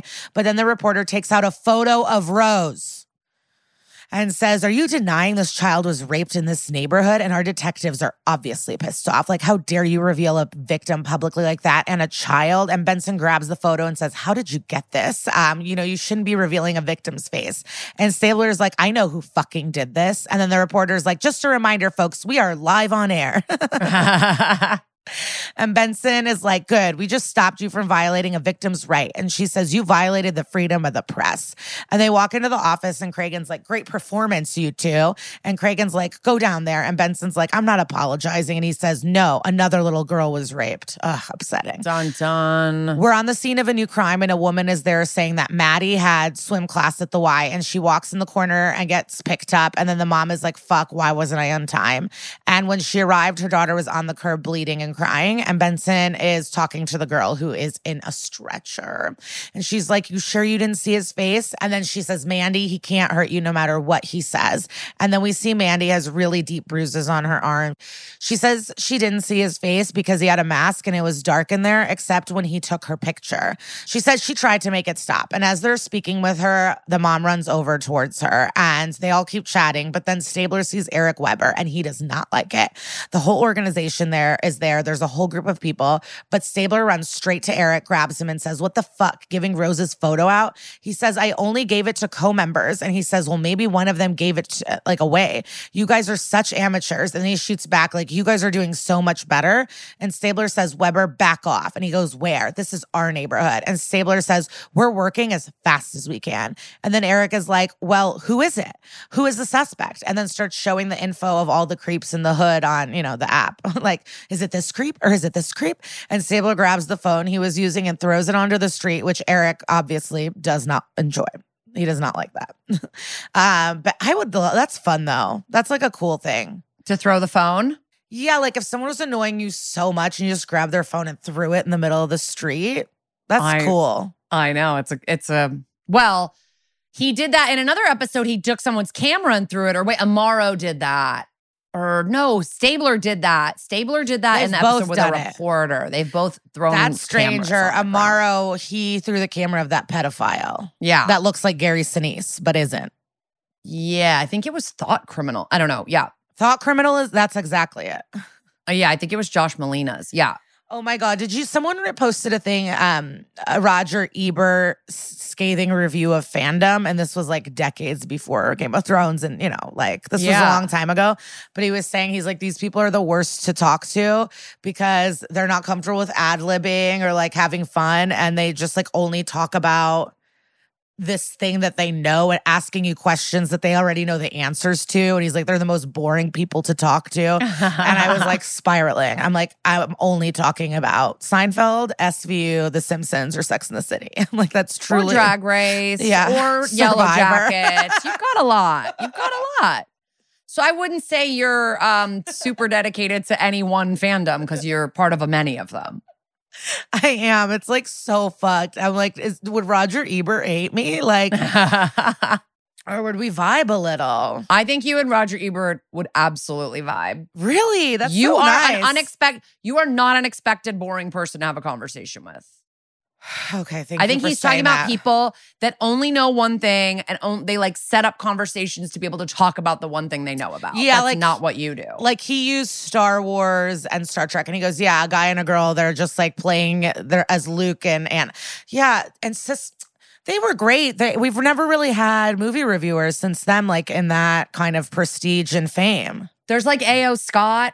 Um, Never even, but, yeah. oh, yeah, I do know A O. Scott, you're right. Yeah, but that's like it. You're right. I mean, they're like those two were like the last big movie reviewers. An anomaly. Like, and now it's Rotten Tomatoes. And when I go on Rotten Tomatoes, like the people that are like up at the top are from like p- websites and publications I've never heard of. Like I never see major newspapers or like magazines reviewers at the top of Rotten Tomatoes. It's always like, I like movies dot biz. I hated this, you know, like. Yeah, not the same. But you know what? I watch Trixie and Katya watching Netflix shows on YouTube. And that's yeah. as close to the, Siskel and Ebert that we could ever get. You're right. We have them. We do have Siskel and Ebert and it's Katya and Trixie. um. Benson's going to go play some P R, okay? And she says, Eric, listen, you need to let us do our jobs. And he apologizes and says he should have been more careful, but every time he hears about a child being attacked, he thinks about his sister, Grace. She knows it's personal to him, but also for them, and also personal gets in the way and blurs judgment. And he's like, no, I feel clear. Um, I know dirt on these guys you don't even know. And Benson's like, stop. Even if you don't trust Stabler, trust me. We're going to get this guy the right way. And we cut to Finn doing a presentation to the crew in the squad room, and the board is a bunch of creeps' faces and circles on a map of the neighborhood. And um, I, you know, I said I never know where I stand with vigilante justice, but I think I love it. I think I'm into vigilante justice. And Craig, like when the when the neighborhood of uh, was it Highland Park, uh, whatever whatever neighborhood in L A caught the Night Stalker, like that footage to me, I I could watch it ev- like I should watch it to get hyped. Like the yeah. community coming together to catch this killer, I like that. Yeah, that was when he was like on the run. You see a killer, go tackle him. I don't know if I agree with like. The guys that dressed up like superheroes and went out in the night to get people in another episode of the show, or like these co-op people that are like making wanted posters for poor people with mental, like, you know, disabilities, or like um, the lesbians. What's the one? What's the one that Kathy Griffin runs? Lesbian. Apple called, Aggressives. No, no. Big Apple Aggressives is, is different. Uh, Kathy Griffin runs one that's called... um. Lesbians, lesbians, Lesby lesbians. Strong. Lesby strong. Lesby strong. Lesby strong. Okay. Well, they're not really vigilantes against crime. They're just pro-lesbians. So they're allowed. They're allowed to be alive. But like the superhero dorks that are like vigilant. I don't know. Sometimes the vigilantes, I'm like, ugh. Eric Roberts is on the show as a vigilante, I think, in earlier seasons. His Am I face wrong about is that? Coming up. I don't remember. I He's really, Julia Roberts' brother. How dare you talk to me like that? Like I wouldn't know that. Oh, sorry. You I'm don't think sure he, he's been on S V U. You don't think everyone knows Eric Roberts and Julia Roberts are siblings? And Emma Roberts is their niece. I mean, his daughter. I don't know. I bet you some people don't know. I bet you someone writes in and tell me. Write in if this is the first time. Write in and tell me if I broke the news to you today. I want to know if I'm educating people.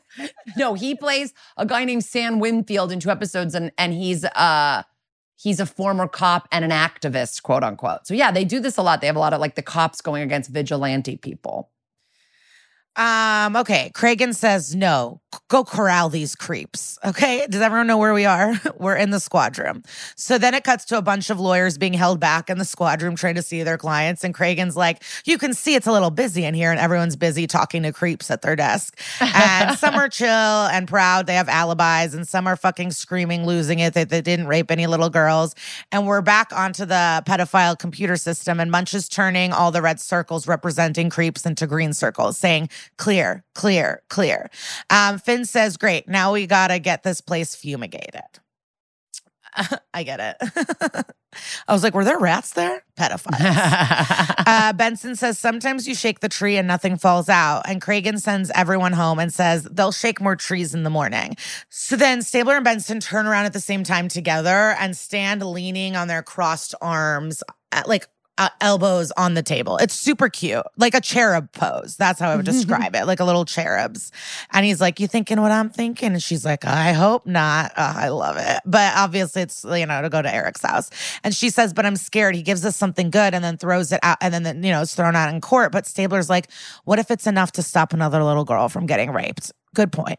And she's nervous. If she's seen comparing notes with a known vigilante, and it's like, no one is paying attention. Like, no one is watching you guys.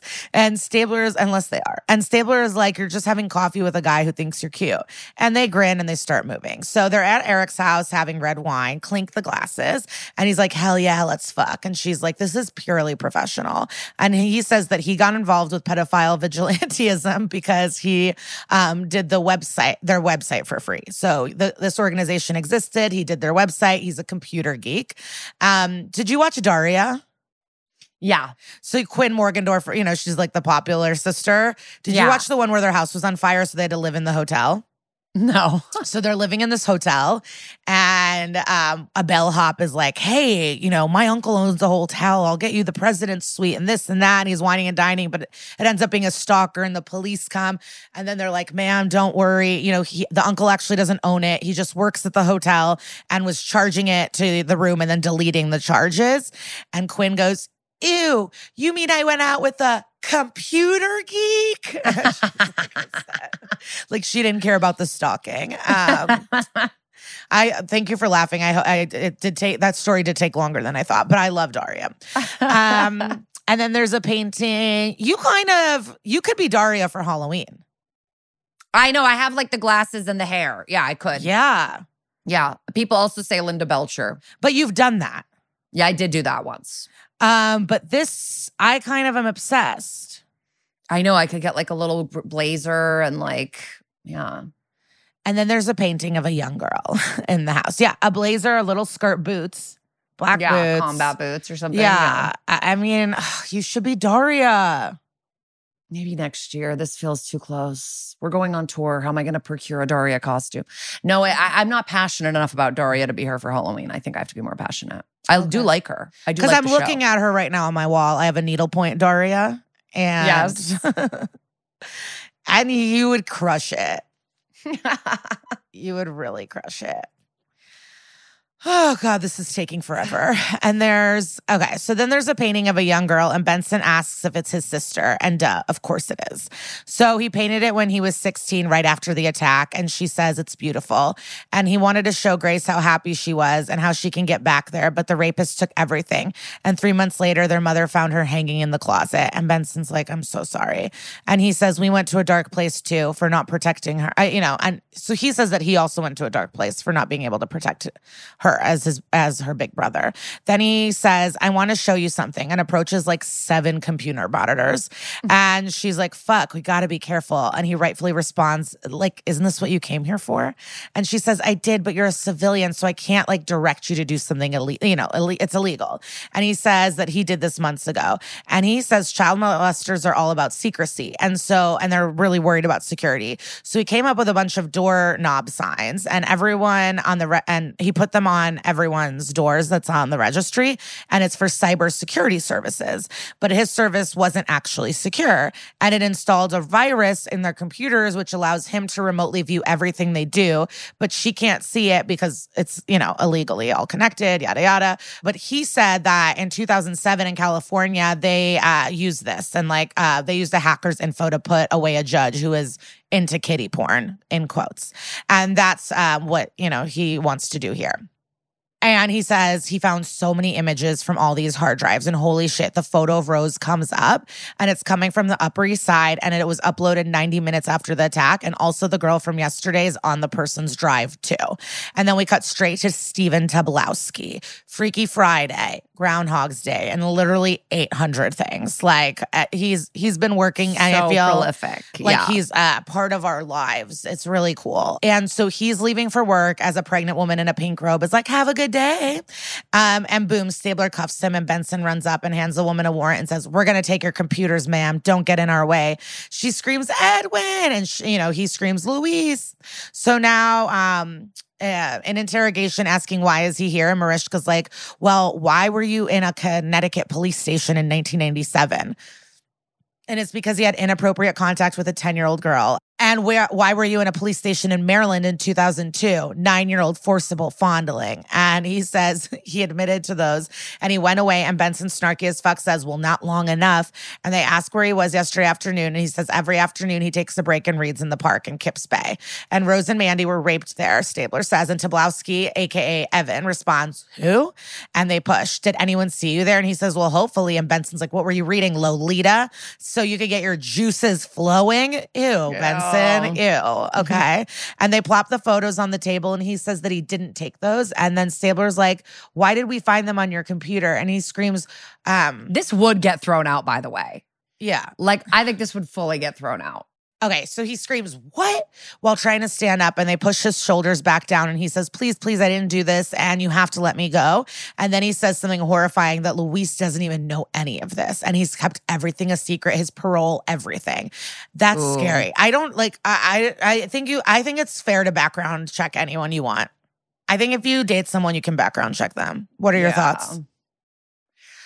Yeah, I don't know. Sure. I've never done it. But like, yeah, that is scary that you could be like really pregnant with someone's child and have like a whirlwind one-year romance and not realize they've like went away for child molestation. Yeah, it's like wild. It's fucked up. Know. And I guess like yeah. you kind of also socially knew your now husband. So it yeah. wasn't like, I feel like if he was arrested for child pornography, we would know about it. We I would know, yeah. I, you know, I know the molesters.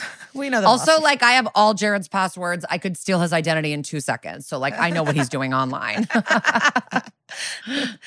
um. So, yeah, I believe in background checking everyone. I think it's even moral to hire a, a P I to take photographs and spy on them. I don't give a shit. Like with with stuff like this going on, no one's safe. And he said they put that on a shirt. He said they just met a year ago and it was a whirlwind thing. And Benson says, well, guess who's crashed back into Earth? I mean, the lines in this episode are really killer. Three strikes, you're out, says Stabler. And Edwin's nervous, like biting his fist. He and um, he's just super pressed about all this. And he's like, I got to see my lawyer right now. And Benson and Stabler are walking and talking and how they love to watch grown men cry. And the defense attorney walks on in, and she's fancy, I would say. And she wants to see Edwin. And they're like, too late. He's going to arraignment. And when they tell her for what, she's shocked. And she's like, you're mistaken. He's a tax guy and a church deacon. And it's like, those are actually signs of pedophilia. You know what I mean? Like, what? I like that church deacon and being shocked about the molesting is like, like that would ever be surprising. And yeah. Stabler's like, you're forgetting registered sex offender. And she looks shocked. And they realize that the family lawyer didn't know this information. Oh my God. And behind them in the cage, Edwin is getting the shit beat out of him by a uniformed officer screaming, he raped those girls. And he's bloody and breathlessly saying like, help me, help me, help me. And now Cragen walks into, but he was already been in prison. Didn't he learn how to fight a little bit?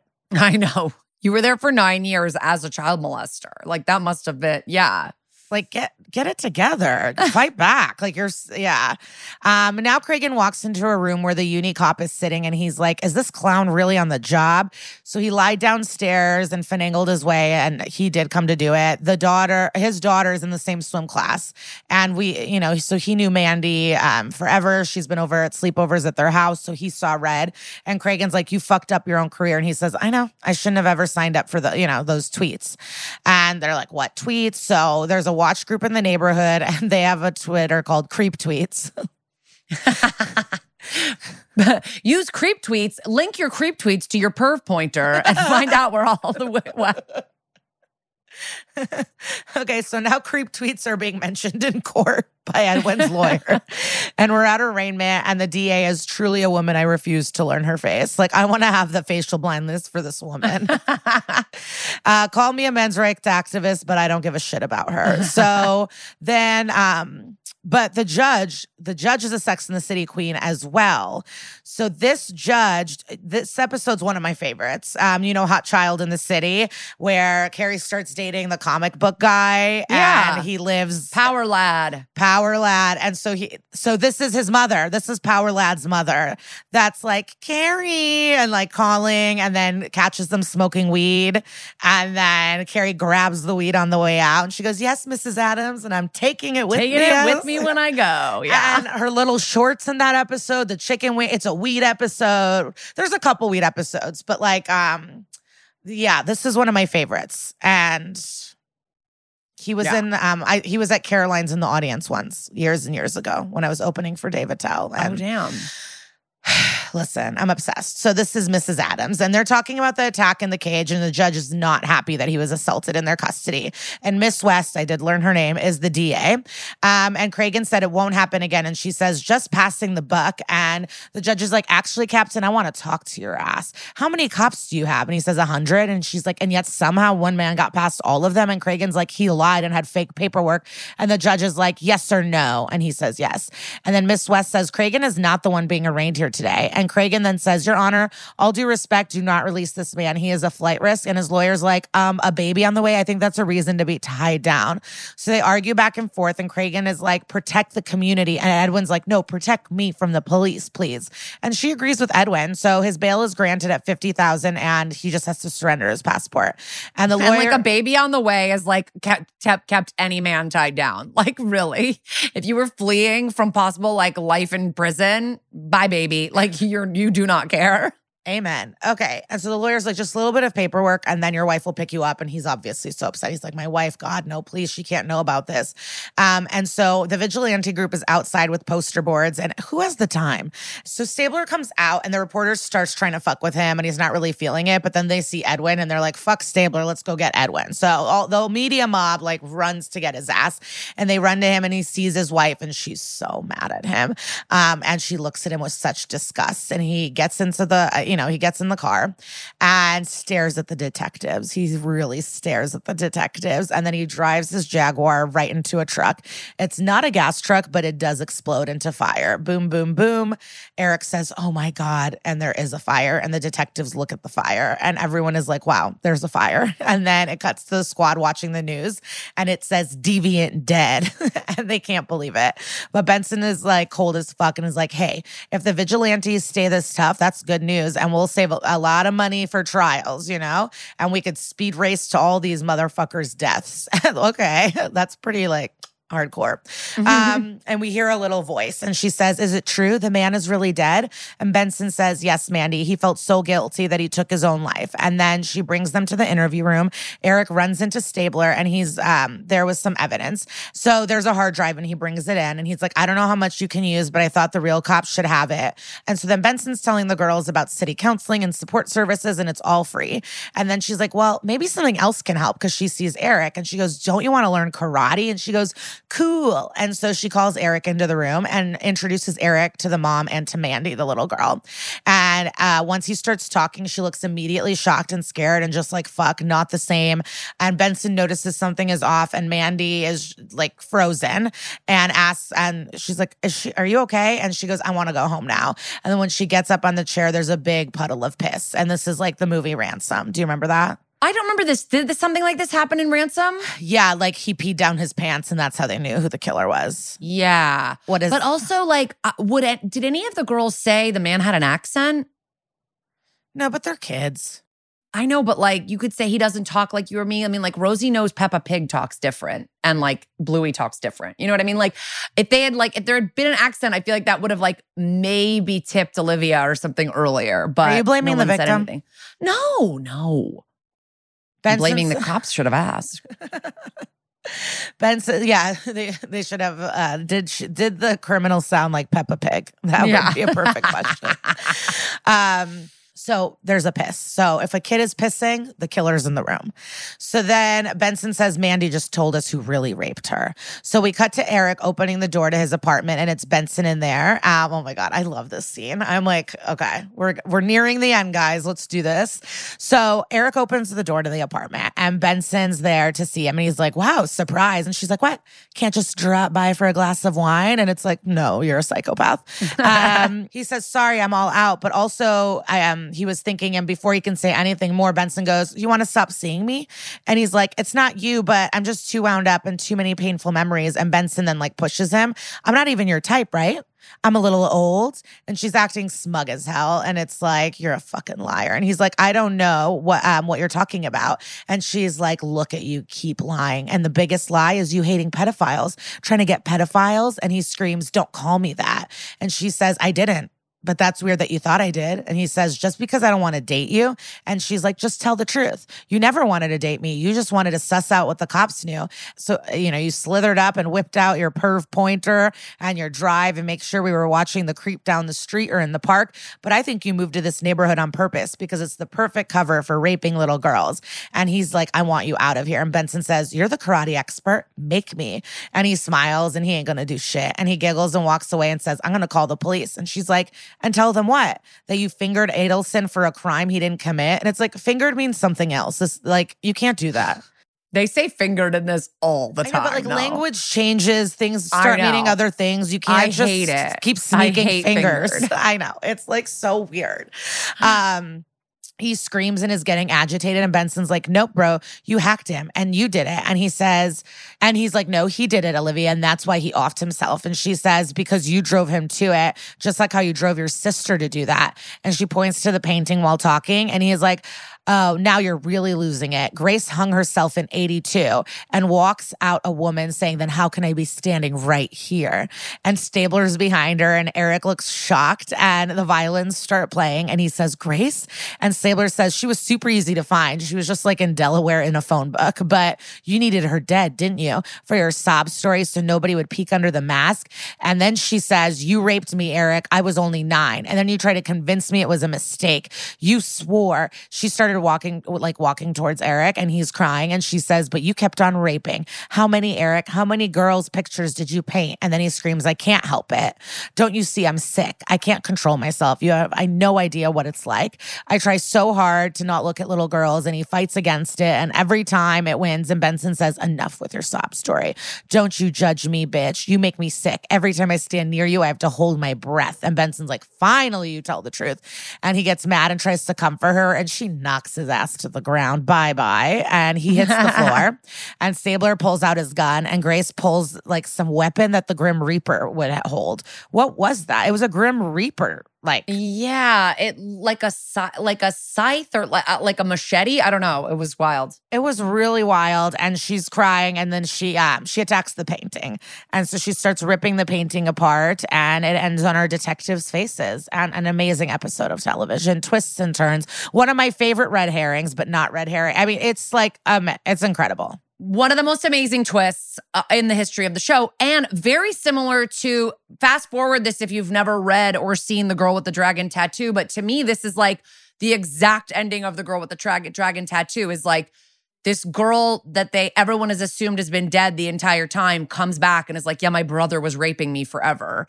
Like, and it's like a huge twist at the end of Girl with the Dragon Tattoo, which only came out like, the book only came out a couple years before this episode. So I feel like I wonder if someone was reading it, but It's like, uh, it's like also with this guy, Eric, like, I, I think that that is how pedophiles feel. Like, I try not to do it. I really try. I really try. And like, I'm sick and I can't control myself. And like, I do think that's how pedophiles feel. But then it's like, you're framing other people. You're ruining other people's lives.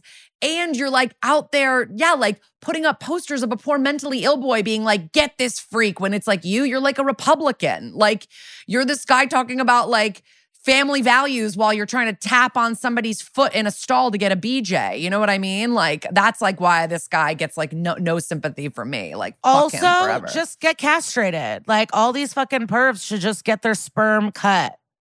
Yeah, does that work? Chemi- you get like chemically castrated? I yeah. bet you there's still other ways you could hurt people. But anyway, an amazing episode, a um, a depressing crime to, to follow. So don't go anywhere. Listen to our uh, advertisements, and we'll be right back.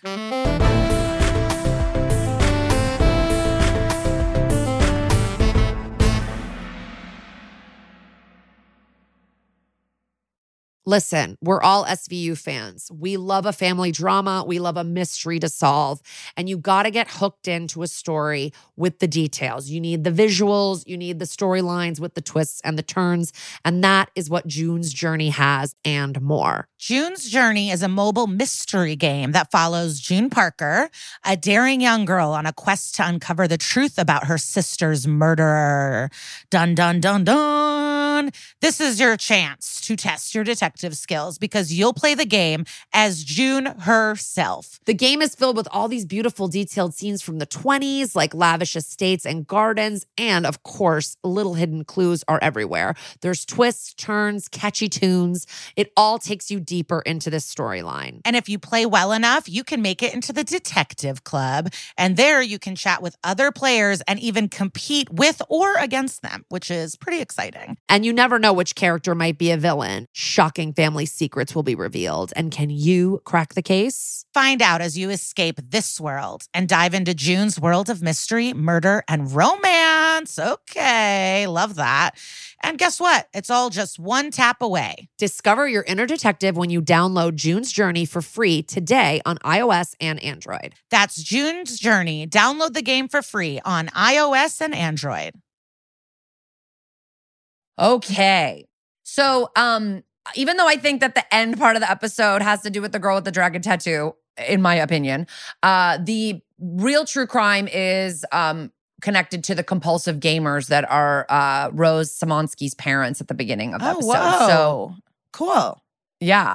So this is called the, it's not that cool when you hear the story. No, I know, but I, that's not yeah. where my head, I, I, I didn't know what crime you were doing. Yeah, yeah, yeah. I am, because that is a very interesting part of this episode, and it always I remember it and the whole interaction. Yeah, with this, like it's just well, they put a lot of little details into it that show you how connected it is to this. So it's based on the case of Kim Sarong, but in Korea they put the last name first, I believe. So Sarong is her first name, and it means love. And um, she was the three-month-old child of uh, Jae-bom Kim, age forty, and his common-law wife, uh, Young-cheong Kim, age twenty-five. The, these two parents were poor, unemployed, and unfortunately were extremely addicted to a massive multiplayer online role-playing game, also known as an MMORPG, called Prius. Probably the most famous MMORPG is World of Warcraft, um, but this one was called Prius, and um, this couple would allegedly leave their baby home for like hours at a time, like eight to ten hours, to go to an internet cafe and play the game. And the super fucked up part of it is, just like in the episode, the game is all about raising a child. It's about raising a little girl and giving her all these powers, and then she fights and stuff. So they would leave their real child to go raise like an online game child.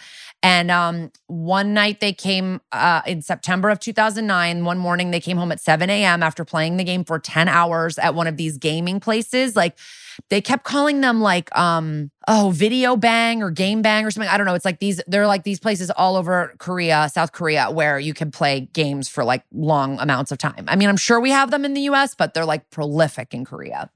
Um, and when they got home at seven a.m., the baby was passed. The baby had died. Really sad. I know. It's like so super sad. And her time of death, she weighed five point five pounds, which is less than her birth weight of six point four pounds. So to have lo- to have not gained any weight in your first three months of life is like tr- not good.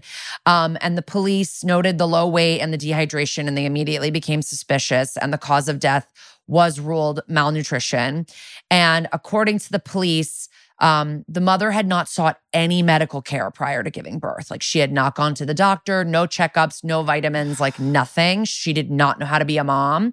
Um, she fed the baby spoiled milk. And one investigator said she just had no idea how to raise a child. So, um, after her death, the parents were afraid to alert the police and just started like looking up funeral arrangements online. And then, um, I will talk about this in a little bit, but there was a documentary about this case made. And in the documentary, this veteran detective says, uh, whose name is Song Yoon Han, says, a typical parent would weep in this situation, but they showed no emotion. And then he said, none of us believed it at first. Like, they couldn't believe that this was like the result of the parents. Wait, I'm and confused. So, so they didn't, how did the police find out if they'd eventually ever learned they did, Eventually they did call the police, like after they like looked up funeral arrangements, but like they knew. They had like, they saw in their search history that they didn't call the police right away. They first looked up funeral arrangements. Oh, Then they wow. called the police. Um, then while they're doing the autopsy, which apparently takes a couple weeks, they the, they let the parents go. They let them go free. And then they disappeared after the baby's funeral. They like peaced out. Um, so this was September of oh nine when this happened. It took them until February of twenty ten to find them, although they were hiding in an isolated village where their parents lived, so kind of should have been the first stop. But um, then after they captured them in, in February, the story started to go international in March of twenty ten. And then the trial was in April of twenty ten, and the trial lasted just over a half an hour. So in Korea, trials are like episodes of Law and Order S V U. They happen very quickly and everything is resolved fast. Um, the parents confessed to charges of involuntary manslaughter. The father said in court, I think, um, quote, I think of our baby in heaven. I will be guilty until the day I die. And the prosecutor was aiming for five-year sentences for them. But um, uh, this case also stood to set legal precedents because no one had used gaming addiction as a defense before. And gaming addiction had never, as they knew, led to a fatality before, as far as they knew. Like, they didn't know that a gaming addiction had ever led to somebody dying. But the judge went lenient on them. But in, why? Um, le- why? Well, I think that, I think it was because they realized how addicted to this game they were, and like that they were not in their right minds, I guess. Like, he gave them two, he gave them both two-year sentences in prison. The mother's sentence was suspended because she was pregnant with their second child. That's so fucked But they up. both swore that they would never play games again. And, uh, you know, the mom just like, I don't think ever saw jail time because her sentence was suspended indefinitely. And then the, the dad, I think, did two years in jail. Um, the case raised a lot of issues about the dark side of the internet in a country with very, very advanced broadband. Like, South Korea is like one of the, considered one of the digital capitals of the world. So It's just, um, it's like a, it's like a problem there. Like it's a five, there's a five, as of twenty ten, the gaming industry was five billion dollars there. So it's definitely more now. Um, online addiction is apparently very common in Korea. And um, so someone made this H B O documentary called Love Child. It's unfortunately no longer on H B O, but I did find it online and I watched a, a bunch of it. And it's, so we'll put that in our show notes if you want to watch it. And um, it was directed by Valerie Veitch, V A V E A T C H, I don't know how you say that, Veitch, Vetch, and was, um, it was about the tragedy, but instead of just like vilifying the negligent parents, it kind of looks more broadly at the country where like an estimated two million people are addicted to gaming. And um, they talk about, in the documentary, about like a twenty-eight-year-old woman who died of heart failure after playing a game for fifty hours straight. Um, and then, uh, so that's like an interesting, the documentary kind of, they never show their faces, the parents' faces. And like, honestly, you look up information and there's nothing about like what happened to their second kid or if they're all living happily right now. Like, I have no idea. I just like, I don't know. I guess I feel sort of like it is maybe like a failure of society that no one taught this woman how to raise a child, but also like, what was going on with you? Like, apparently her family wasn't helping because they didn't approve of the age difference between her and her guy. It was twenty-five and forty. So they didn't like that age difference. And so, like, I guess maybe a mom around would have said, okay, you got to feed your kid, like, not spoiled milk. And like, here's what you do. And you can't leave the baby at home alone. But I guess they were like, well, the baby's asleep. We're going to go out and play. Like, they just weren't being normal. I don't know. Um, But I was. I don't feel bad for them, and I think they each should have been in jail for at least ten years. I know. I know, but they were, like, Korea felt differently, and they were given very lenient sentences and allowed to have another child that was not immediately taken away from them.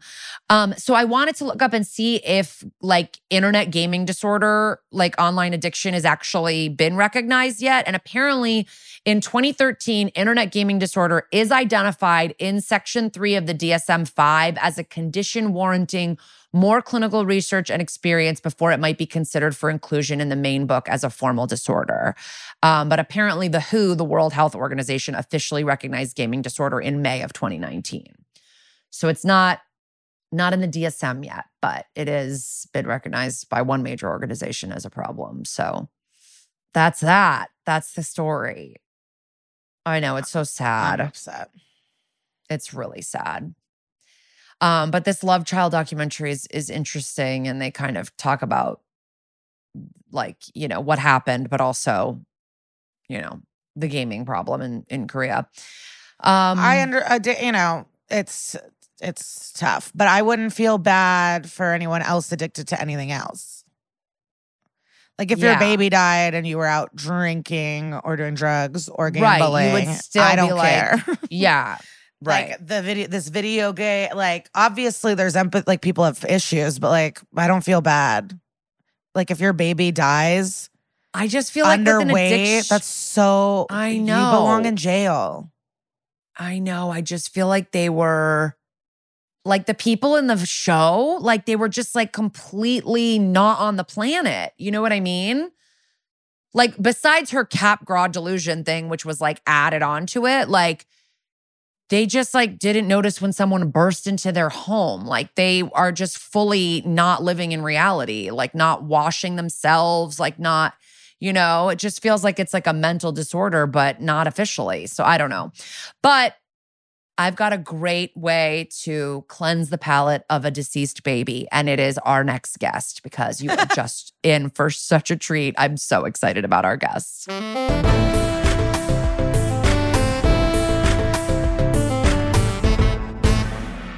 You guys, our guest today is truly, I mean, we say prolific all the time, but the definition of prolific, like, you can't stop this. When you scroll this man's I M D B, it just goes on forever. Your, your thumb will get a cramp. You might recognize him from T V shows like Silicon Valley, The Goldbergs, Californication, and so many others. But you... if you're me, he is most memorable to you as Ned Ryerson from Groundhog Day, and you know him today as a pedophile who was wrongly framed for a different crime, Edwin Adelson. Guys, enjoy our beautiful conversation with Stephen Tobolowsky. Oh my gosh. This Steven, is huge. I, we're like thrilled. I'm like, my mind is blown. Like, I can't believe we're talking to you. Like, you're just so like part of every movie or T V show I've like ever watched in my life. And I just, I'm so thrilled you were willing to come on the podcast. It's kind of like mold in our house. It's just everywhere there's moisture. That's me. It's everywhere. But before we get into full S V U stuff, since you are so prolific, what do people stop you on the streets from? Do people, what are the things you're most uh, recognized from? Yeah, like I really need to know how many people call you Ned Ryerson on like a daily basis. Well, that's the one good thing about the pandemic, because, you know, with, with the uh, mask on, a lot of people, you know, they, they go like, is that Ned? I don't know. But usually at least one or two people a day spot me as Ned. And those people inevitably say, has anyone ever said, are you Ned? And I say, yeah, like about yeah. thirty minutes ago. But what, what I do now is, because my career over time has become so varied, uh, when people come up to me and they go like, you, I know yeah. you, you were from, and then I have to do a quick uh Terminator scan of the person and see like, who is this person? What am I going to say? So if I see a tattoo and I, I'll go like, yeah, Californication. I played Stu Beggs in Californication. If I see like a nerdy T-shirt, I go, yep, Silicon Valley. Yeah, yeah Jack Barker, yeah. Silicon Valley. and and if they're just, you know, mom and dad and their kid going, I go, yep, it's Ned. But the, the best one I ever got, the best one I ever got, and I've gotten it twice now, twice. Which is remarkable. I was in a movie line in California and someone turned around and said, excuse me, are you the voice of the calculator in The Brave Little Toaster Goes to Mars? And I go, yes, I was the voice of the calculator in Brave Little Toaster Goes to Mars. And now in my career, I've had two people come up to me and go, my God, I'm finally meeting that you. That is the so voice funny. Of the calculator and Brave Little Toaster Goes to Mars. My little kid just loved that movie. We watched it five hundred times a day, and you're the calculator. That's the thing. I mean, I'm a mom, and I feel like if I heard somebody on the street that was from, like, the Paw Patrol movie, I'd be like, excuse me. Like, I would know it. And I've done Paw Patrol. Ah! I have done Paw Patrol. I did their Christmas show. I play some kind of elf on Paw Patrol. Oh, my gosh. So, yeah, so this this Christmas season, be watching that Paw Patrol and be listening. Be. You know I will be. Be listening for oh the Wayward God. Elf. I love it. I mean, it must be so hard. That's funny that you're able to do, like, a scan, because it's like you have over two hundred eighty credits on IMDb. I'd be like, if someone was like, where do I know you from? I'd be like, take out your IMDb app. I don't have time for this. Like, you know, you've just, like, has done anyone so much. Recognized you from Freaky Friday? Oh, God, yes. Okay. Freaky Friday. Mister Bates in Freaky Friday. And and I go, Abs- absolutely, absolutely. I I even got one Clayton Townley, head of the Ku Klux Klan, you know, from Mississippi Burning. Are you oh, wow. Clayton Townley, head of the Ku Klux Klan? And I go, well, in the movie. Yeah. It was fiction. Well, not fiction, but it was, you know. Yeah, not me.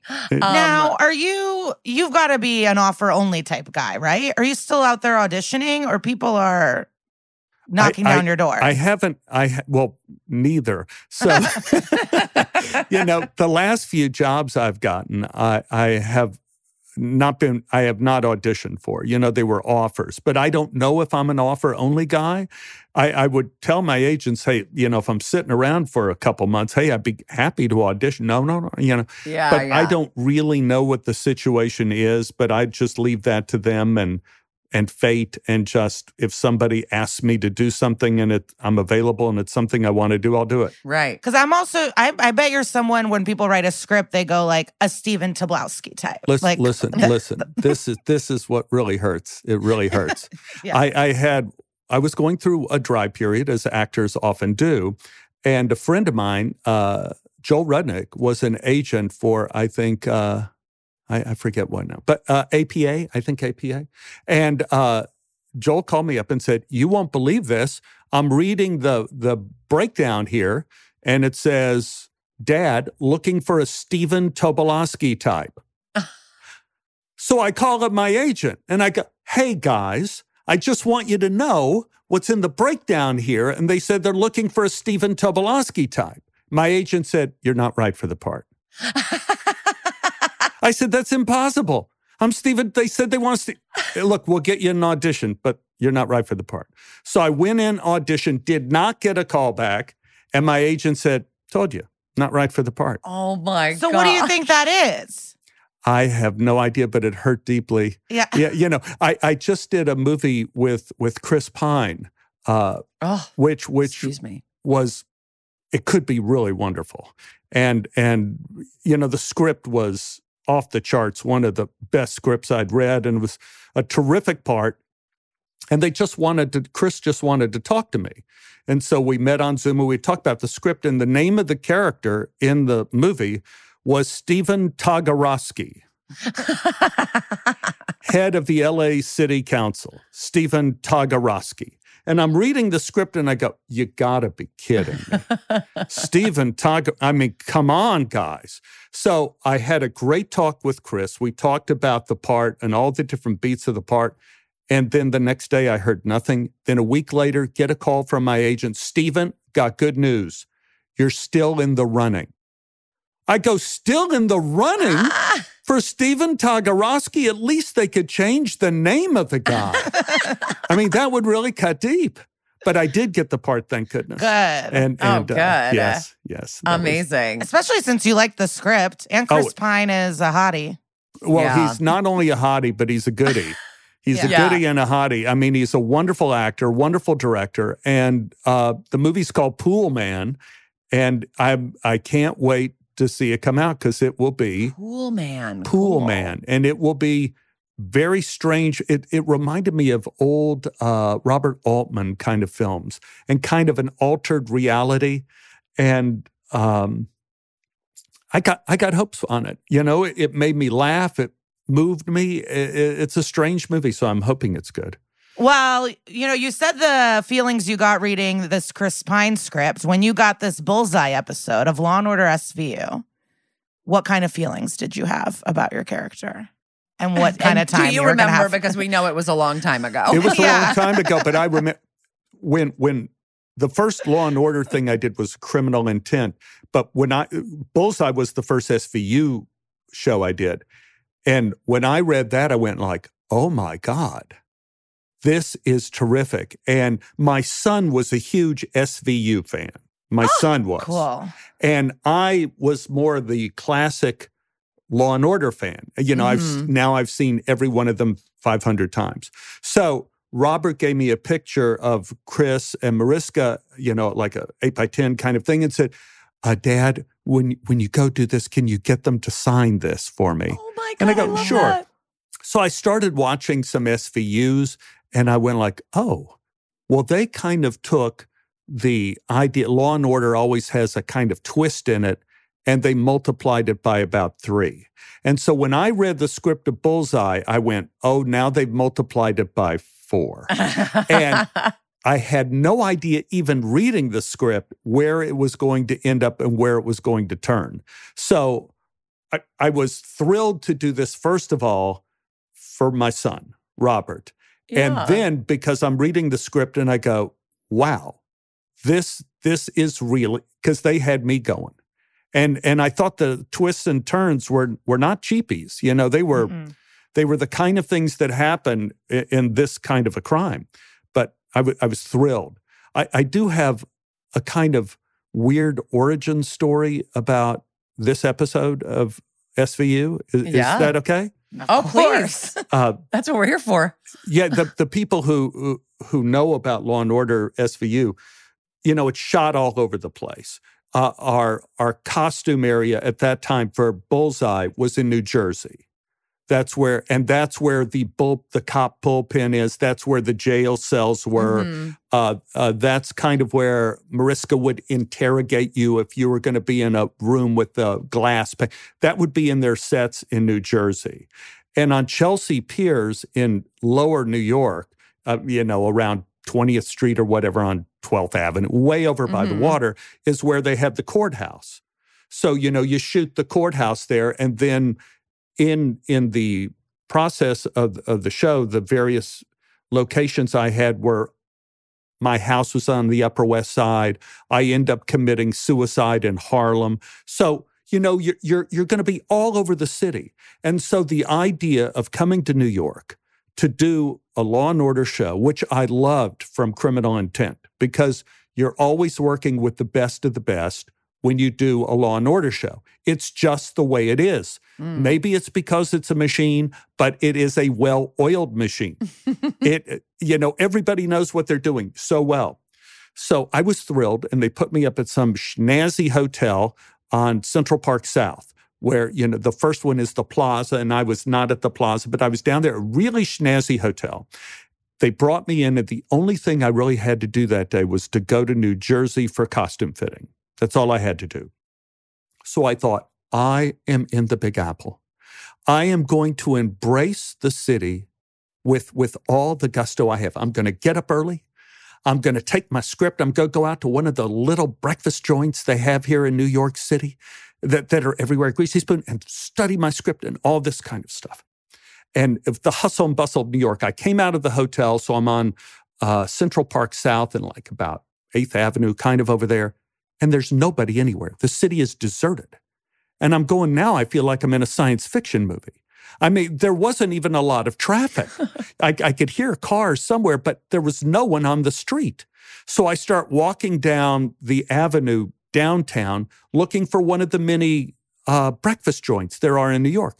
And all the breakfast joints are gone. And I know this is sounding like a dream of some sort, but they all got replaced by Starbucks. All those cute little breakfast places were all gone. And I walked down about six blocks, and then over on the right, there is a place that looks like they would serve eggs. And it's like eight in the morning, something like that now. And I go in, and you, you walk up to the cash register, and the host, hostess is there at the cash register to seat you. And I get going, and there's a tap on my shoulder as I'm going, and I turned around, and it's Chris Meloni. Oh, my God.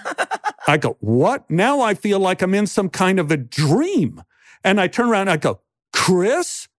He goes, so, uh, and then he sees the script and laughs, and he goes, you know, I, I'm not working this morning. Want to rehearse? And I wow. said, you got to be kidding. So Chris and I sat down, had breakfast together, and rehearsed our scenes in this deserted coffee shop and this deserted part of New York City. It was like a miracle. It, if it had been a Hallmark movie, wow. it would have been. I would have been wearing the red dress. It would, well, I wonder what he was even doing there, like in that part of Manhattan on his day off. Well, he lives on the Upper West, I think. Yeah, he was he was gonna be he was gonna be going in later for work, but he had the morning free and thought he would just do a little jogging or some little exercise. But and we sat down, and while we were working uh, on the scene, we went.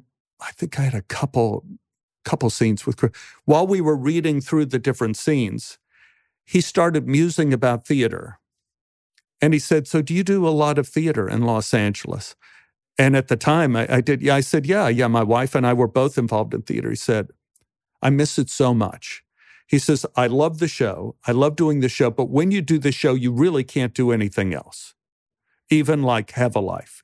You can't. You know, it's constant. He said, I may be out in Los Angeles next year. And if you're working on a play or if something comes up, give me a call. And I'll do it. And I'll do it for free. You don't have to pay me. Wow. It's just, it's just, I'm a theater actor first. And when you do this, you get this hunger, this loss for doing the theater. And I'd love to get back in it. And I said, absolutely, Chris, absolutely. You know, we're involved with uh, some of the theaters downtown. I, I said, mm-hmm. I'm sure they would, you know, kiss the hem of your garment if you be yeah. one of the. But it was like uh, an amazing moment uh, to start working on that show. Full and that's time. So funny because that ended up being his last season on the show. Yep. So I it sounds like he was having a hankering to do some different stuff, and you know you were hearing about it. Yes, and when I got back to Los Angeles, and I was telling uh, some of the people about Chris, you know, maybe coming out, and we should be looking for a play that could use him. Uh, in that, and of course, as, soon, as soon as he came out to L A, he got another show. Yeah. You know, so that's what, True Blood or something like that? What? It, it, oh, yeah, he was on True Blood for a little while, yeah. Yeah, so as soon as he hit the ground there, you know, they're going to snatch him up. Yeah. I mean, there, there are very few uh, certifiable television stars, and he's one of them. He's also, whether on T V or film or theater, a great actor. Mm. So, so, you know, he translates, but, you know, he's going to get snatched up. He just that's is. Fu- that's so fun. Thanks for telling us that, because we don't get as many stories about Meloni. Like, a lot of people, like, have interactions with Mariska, but they yeah. don't necessarily, like, it sounded like in the twelve seasons he was on the show, he kind of did his own thing. And nice to hear a little Meloni story. But you got to do so much in this episode. Like, you get an interrogation, you get a courtroom scene, you get to, you get your butt kicked in a holding cell, and then you just get to draw, I mean, minute per minute of what the action that you get to do. You're not on, you're not in the episode for for too, too much, and you get to do a lot. I, if you have an S V U checklist, I got yeah. to do all the stuff. I got arrested on the Upper West Side. Yes. I got the perp walk in front of my wife. Yeah. You know, and of course, when you're doing it on the Upper West Side, there are people out there that are just people, and they, at first, they don't know. I mean, there's the, the cameras and there's all that, but they just see me coming out. Huh, right. With, with, with, and they think, oh my God, is there a police action here? Oh no, it's an S V U action here. So I got perf walked on the Upper West Side. I got blown up in Harlem. I got beaten up by, I got punched out in the jail cell. I, I, I you know, they had to do uh, makeup on me to have like cuts and bruises yeah. on my face. I got to go to Chelsea Piers and, and and be in the courthouse. Everything you could do on a Law and Order show, I got to do in Bullseye. You know, sometimes I say there's episodes that feel like movies. There's like a few episodes of S V U that really feel like movies, and I think this is one of them. Like, I where like the guy, like just the big twist at the end feels like a movie to me. Yes, yes, yes. You yeah. don't really see that coming. Yeah. And then you're back on season twenty. You come back as an attorney. How was that experience? Oh, that was great. As uh, Cayman, what was my name? Uh, yeah, something like that. You were a lawyer for, I, you know, a sex offender, essentially. I, I, I remember I remember uh, Cayman, because a Cayman is a South American crocodile, right? And oh. and you know, I read I read the script and I go, oh, now I get to play the smart aleck defense attorney. And yes. by this point, when I come back to do Law and Order S V U the second time, it was like old home week. And mm-hmm. and it had been many years in between.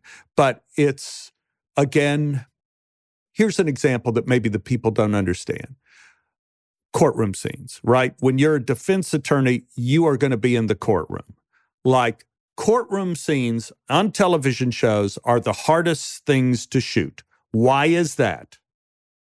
Uh, because of all the coverage. Because they're in a courtroom. Oh. Yeah. Yes, no, you're right. All oh, the okay. coverage, because you have to shoot, you you have to shoot uh, different sizes. First of all, the witness, you usually get that. And while you're in that direction, then you turn the cameras and you get the jury, and then you have to pick out individual jur- jury members. Then you have to turn to the defense table and you have to get that lawyer. That was me, and also the my client. Then you have to go to the prosecutors. They all get one. Then you finish on the judge. Yeah. It takes forever. Except on Law and Order S V U. On Law and Order S V U, we did a four-page, four pages is a lot for, pe- if for people who don't know page counts. If you do a television show, you are tooling if you do ten pages a day. If you do ten pages a day, that's like, It's, on a movie, you do one to two pages a day. So we did a four and a half page courtroom scene in like two and a half, three hours. No, wow. It was amazing to watch. And again, it's because the people who work on Law and Order and Law and Order S V U, they are the best. And yeah. I've and I've worked on shows where people are the best. Like, I've done a few years on The Goldbergs. It's another group of people who are the best in terms of crew. They know how to shoot it. They know where to put the camera. They know where to put the lights. It's boom, boom, boom, boom, boom, shoot. And yeah. as actors, you're not waiting a ton of time in between shots. So that was great. Um, But again, it was a lot of fun. I spent a lot of my time, this time, of course, with Mariska, and uh, lots of time with her. And she is fantastic. And when you work with people who end up doing a part for a long time, a certain malaise sets in where they kind of go on automatic and they don't really, they kind of give it what they have and it's good enough. Good enough. Good enough is not part of Mariska's being. It's not part of it. It's, it, in in this episode, I had, I think, two scenes with her, maybe three, and she's always working on the part and the scene, and she's always working with you. How does this work, Stephen? What if what if I come at it with this? What if I do th- and with an intensity? And it's as if it were the first time. And if somebody says, what does it take to be uh, a star on television? That's what it takes. You have to be able to have every day be the first day with the excitement that she has. And the, the and not only that, what's really hilarious, you know, we're we're working that time in all the familiar Law and Order buildings down in that area of New York City. The courthouse, the courthouse steps that we know from the regular Law and Order, all, all the iconic sets of every Law and Order show. And I'm walking to the set with Mariska and down the sidewalk in New York, and policemen who are uh, working, directing traffic here, there, and everywhere. They look and they go, morning, morning, how are you? How are you? And they're looking at her as one of their own. Not as a movie star, not as a television star, but as one of their own. And the respect she gets from everyone around her. And it's because she treats everyone so well. Again, it's part of the best, best, best, best, best. Yeah. You, you know, when you work on those shows where people are the best, it's hard to be the best when it's when the work is that hard and you're that successful. It's easy to get lazy, but she wasn't ever. And it's hard. You yeah. can't really. I I don't think the show would work if you half-ass it because it's so dramatic and it's like all of these victims and all the guest stars are giving so much and cry, and like you need someone that's going to show up for everybody. You need someone who's going to show up, and mm-hmm. and you know, uh, and and again, when I was doing the second show, you had the whole other cast. You you, you know, the, the, not the cast that I knew from the first show. Chris was gone at that point. You have new D As, new people mm-hmm. working in the police department. All of them were fabulous. Yeah, and and I wonder if it's just part of the show. Yeah, and I wonder if Mister Kamen can make a return. I mean, yeah, you we could need be, you back. Well, you could be another another dirtbag's defense attorney at some hey, point. Yeah, now, in this, I wasn't really quite a. I was ready to be a dirtbag, but in this, I kind of side with the judge, going like, "These people are from Missouri." You know, you know, they're, you know. Well, that's what's so, like, you to me are such a comedy actor. I know you've done it all, but like I, what I know you from is so much comedy. Like you just really make me laugh. And so even when you got, like, I didn't think you were funny as um, the character in Bullseye. Like that was no. obviously yeah. more serious. But in this one, even as this defense attorney, when you go up to like give the marriage license and you're like, yeah, they're married in Missouri. I was just like laughing so hard, even though it's like wrong. Like this woman, this man should not have married a thirteen-year-old stepdaughter, but I was like, this is too funny. You just cracked me up. So I guess I'm just telling you that and that there's no question. But do you have like a, do you have a, not like a preference, but do you like lean into trying to do stuff that's not comedy because you've done more comedy or do you, you've done it all, but like, you know, what is it? When you're drawn to a role, is it like you love the comedy, you love the drama? What? Well, since you're both, since you're both comedians, both comedians, I, I bring up from my wall of crap uh, one of my favorite books. Let me see if I, I got this. Yes, the book is Sigmund Freud: Jokes and Their Relationship to the Unconscious. Ooh. And it is it is a series of lectures Sigmund Freud did in Munich in nineteen fifteen. On comedy, on comedy. And he said, what I'm going to do is, and you got to read this book. you would love it. As comedians, you yeah. would love this book. He has jokes, and he said, I'm not going to analyze jokes that exist now. What I'm going to do is I'm going to take jokes from a generation or two past to where the actual principles of the joke don't exist anymore, so you could see what the workings of the joke are. And so he had jokes in there about matchmakers and bill collectors and all sorts of things, uh, the village idiot and all this stuff from the eighteen hundreds. And his conclusion is that comedy is making the meaningful meaningless or making the meaningless meaningful. Mm, and when I love you that. Do, when you do the one of those two things, uh, you are able to turn a moment into comedy. So in terms of Law and Order, as Mil Kamin, we're obviously in a meaningful situation because my client, on his what maybe murder, right? You know, is on the way to jail or some sort of thing. I'm defending him. And so if you take that meaningful situation and slip a bit of meaningless into it on an innocent line, Your Honor, he's from Missouri. That it makes the meaningful meaningless and it creates comedy. So I, I don't try to think, well, let me, how can I be funny? But I take a look at what is the meaningful nature of the situation and how can, and is it appropriate for for me to make light of the situation by making something meaningful, meaningless at this time? Mm-hmm. And and uh, so that's a that's a good indicator. That's a great but, lesson. But I don't. I'm going to take that. Yes, I, I don't uh, look like, how can I make this funny? I just usually try to tell the truth. And if the situation uh, is ridiculous and I take it seriously and am truthful about it, it'll come out funny. And if the situation is not serious, you, you know, you you get the idea. Mm-hmm. You, you just you just make the meaningful meaningless or meaningless meaningful.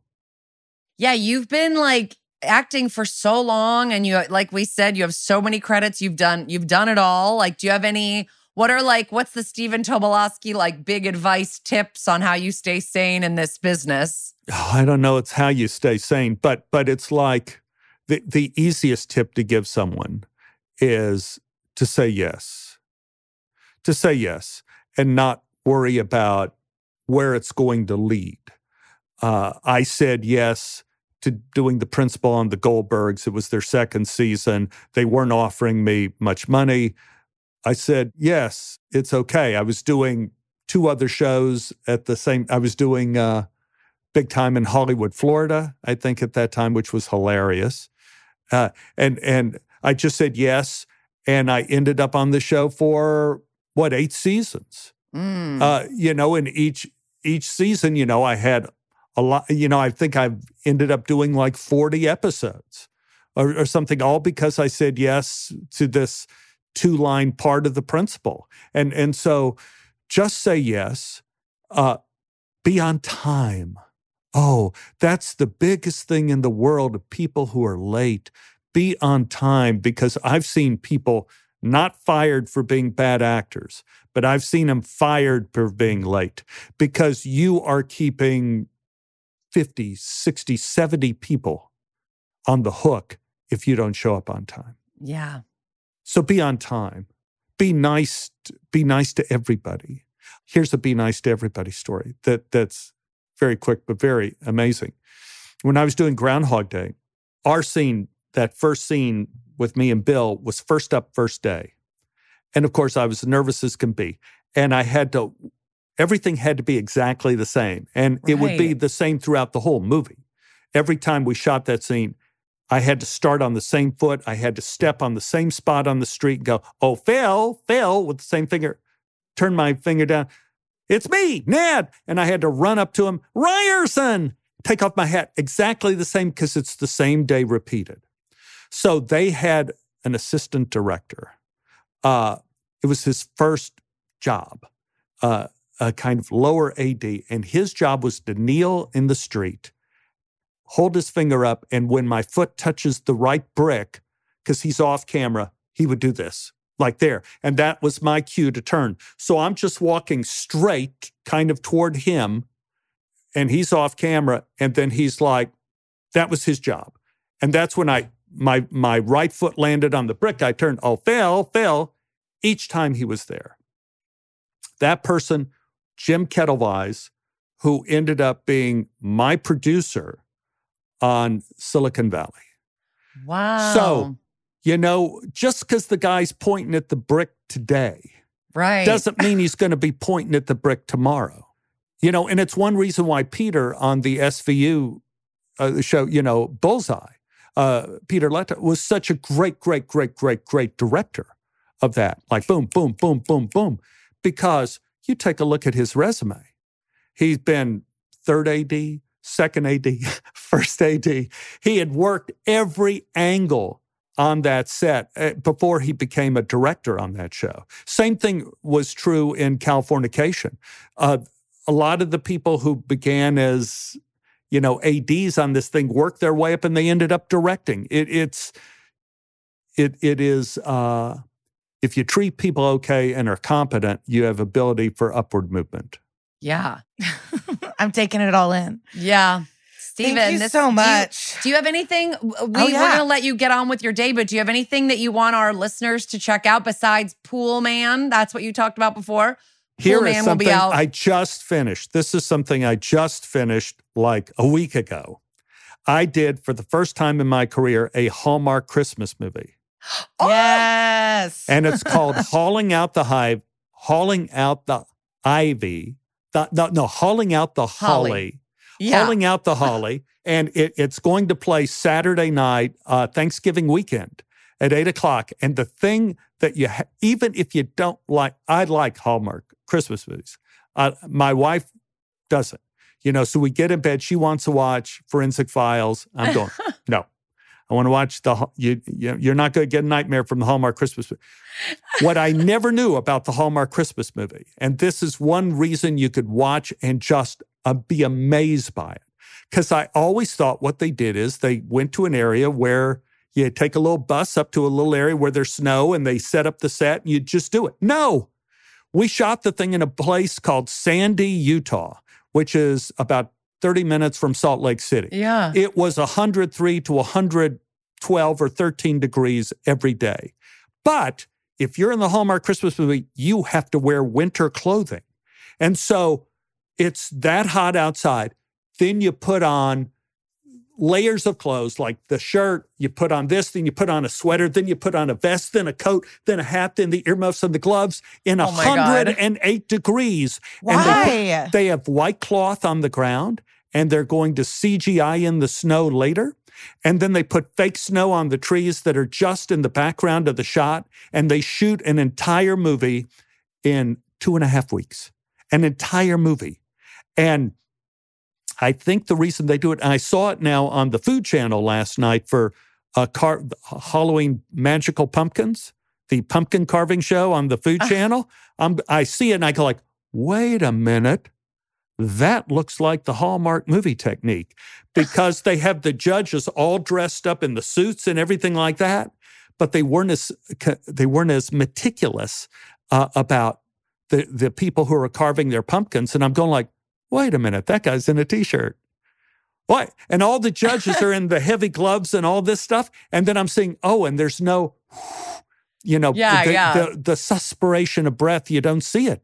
You know, in the Hallmark movies, even the extras, they had to wear hat and glove. It was amazing. And everybody did it with joy and everybody, but it is something to watch. And, and this particular movie will be quite amusing, I think. Amazing. Hauling Out the Holly. Stephen, this has been like an absolute treat. Thank you so much for talking to us. Well, well, it's been a joy. It's been a pleasure. And, uh, and I thank you, Sigmund Freud. Uh, yes. Sigmund Freud. We're going to look it up. Look him, look him up. Yes. We really made it. I love him. I yeah. love him so much. Yeah, he was awesome. I ju- He seems like just like— And remembered a lot, had a lot yeah. to say. You'd like, see him on a set and you'd be like, Tobolowsky. Like, I feel like you'd be like, I'm having a good day now, you know? Like, he's and a great— And that Stabler's story of them, like, rehearsing is so cute. Ah! I just love it. I just really love it all. In a deserted Manhattan diner. I love that. All right. Our postmortem for Bullseye. No is... one is trying to help. So don't trust men that are trying to help. They are guilty. Yeah. They are trying to get away with something or they're trying to kidnap you. Like this is. Yeah, that's such a good point. It's like, yeah, the it's always like the person that's leading the anti-whatever league is like into that thing. Like we talked about it, but like, you know, Republicans that are like, no, the gay agenda. And then they're like tapping a toe underneath the bathroom stall. Like it's always these fucking people hiding their own things and ugh. But also, what a good lesson. Yeah, if someone doesn't want to fuck you, they're a pedophile. So that's good, no, too. If somebody doesn't want to fuck Olivia Benson, they're yeah. a pedophile. Yeah. Truly. Um, yeah. I guess also I would say... Oh, if someone says their sister's dead, they're not. They're alive and they're hiding and they're in Delaware. Their sister That's is the never dead. That is the fucking lesson. No one right has there. A said dead sister. They're all not on the run. One person. Um, they're on the run. But also from the beginning of the episode, like, Jesus, chill out with the video games. Like, don't have a vid- don't play a video game where you're raising a child while your daughter is eating pizza crusts underneath the stairs or whatever. Like, horrible. It's so sad. Yeah, I feel like this is a great red herring. Um, and I just thought of another one that I love. Oh, the Italian guy with the disease. Oh, yes. Like these yes. specific diseases. It just like shows how amazing S V U is. But like, I love this red herring more than anything. Well, and that cop, that Copgrass delusion or whatever was so interesting. I mean, that is like a very interesting psychological problem to have that you think ever, you think people in your life have been impre- replaced with imposters. Like wild. Do you think all the people that think that um, Avril Lavigne has been replaced by an imposter, do you think they have that? That they or, all have head injuries. They all have head well, Capgras delusion. Head injuries can change your personality. Like that sure. is true. Like you can sure. be a different person forever. But you know that theory, right? That Avril Lavigne's fans think that she died in a car accident or something and has been replaced by a double. Yeah. Yeah, yeah, yeah. I, I didn't know that. about it, I don't think, until I went on Tom Takar's podcast about, and I did Avril Lavigne. I did wow. the Avril Lavigne episode of that, of Tommy Mack and, and uh, their podcast. Yeah, it's a really good podcast if you guys want to listen to it called Stand By Your Band. And I stood by Avril Lavigne, the real one and the imposter. I've been on a few times, not to brag, but Who have I you have. done? I did Aqua. I think I did the Backstreet Boys. I did a Jessica Simpson one with with Julia. And then I recently did, because then I've, I, because I didn't, maybe I've done the Backstreet Boys, but I didn't want to submit certain people because I think they're great and I don't need to stand by them. But the last time I went on, I got to do Miley, even though she is great, but they let me do it. Um, and maybe I'll go back again. I'm, I'm Oh yeah, because you're supposed to do people that are like not huge, like well, yeah, Miley. Stand by your band. Yeah, you know, yeah, it's yeah. like people. It's like you want to defend people that people are like they suck, not like really. Dave Matthews yeah, yeah, Band yeah. or something like that, Nickelback, et cetera. Yeah, I would go on and stand by Dave Matthews Band, but it had been done. Oh, I'm sure. You know me. Sure. You know I'm like crash into me, baby. I, I did love not the Dave know Matthews that. Band. I meant oh, I, I'm sure it was done. I did not know you were a D M B fanatic. Oh, not a fanatic, but I I love. I've listened to them when I was in high. You know, you just get attached to shit you listen to at like when you were sixteen to nineteen. Like I feel like that's a lot of what people are into musically. And so I like Dave Matthews. I don't know why they got this reputation for like being douche music. I think because some of the people that listen to it are douches. But I do like the music, you know? I haven't listened to, I haven't bought any new albums lately, but, you know, the classics. Anyway, how did we get here in our postmortem? We're done. Bullseye and just was so a great you know, episode. I'm going to see Muna again, so stay tuned to a future episode oh, to yeah. hear my review of concert number two.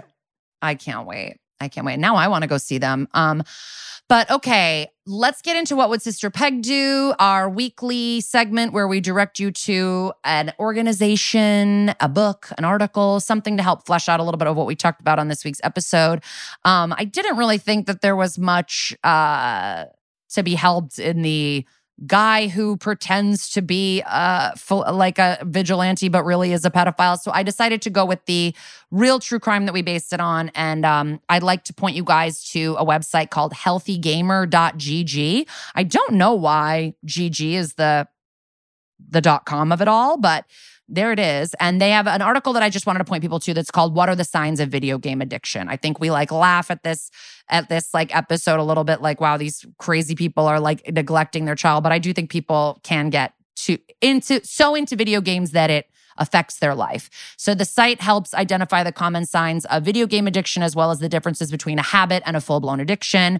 You can also find resources on that website to help you with the addiction and um, like getting paired with one of like a coach who can assist you in getting your life back. And the link to the article is in our show notes and will, as always, be in our uh, Instagram stories the day the episode comes out, and then saved forever in our W W S P D highlight. Thank you so much. And next week, we're going to be doing the episode Harm, Season nine, Episode five. So get with it, watch it, and we'll see you next week. Thanks so much. Bye.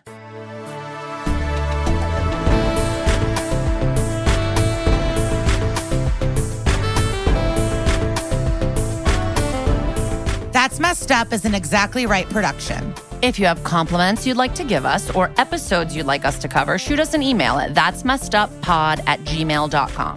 Follow the podcast on Instagram at that's messed up pod and on Twitter at messeduppod. And follow us personally at Kara Clank and at Glitter Cheese.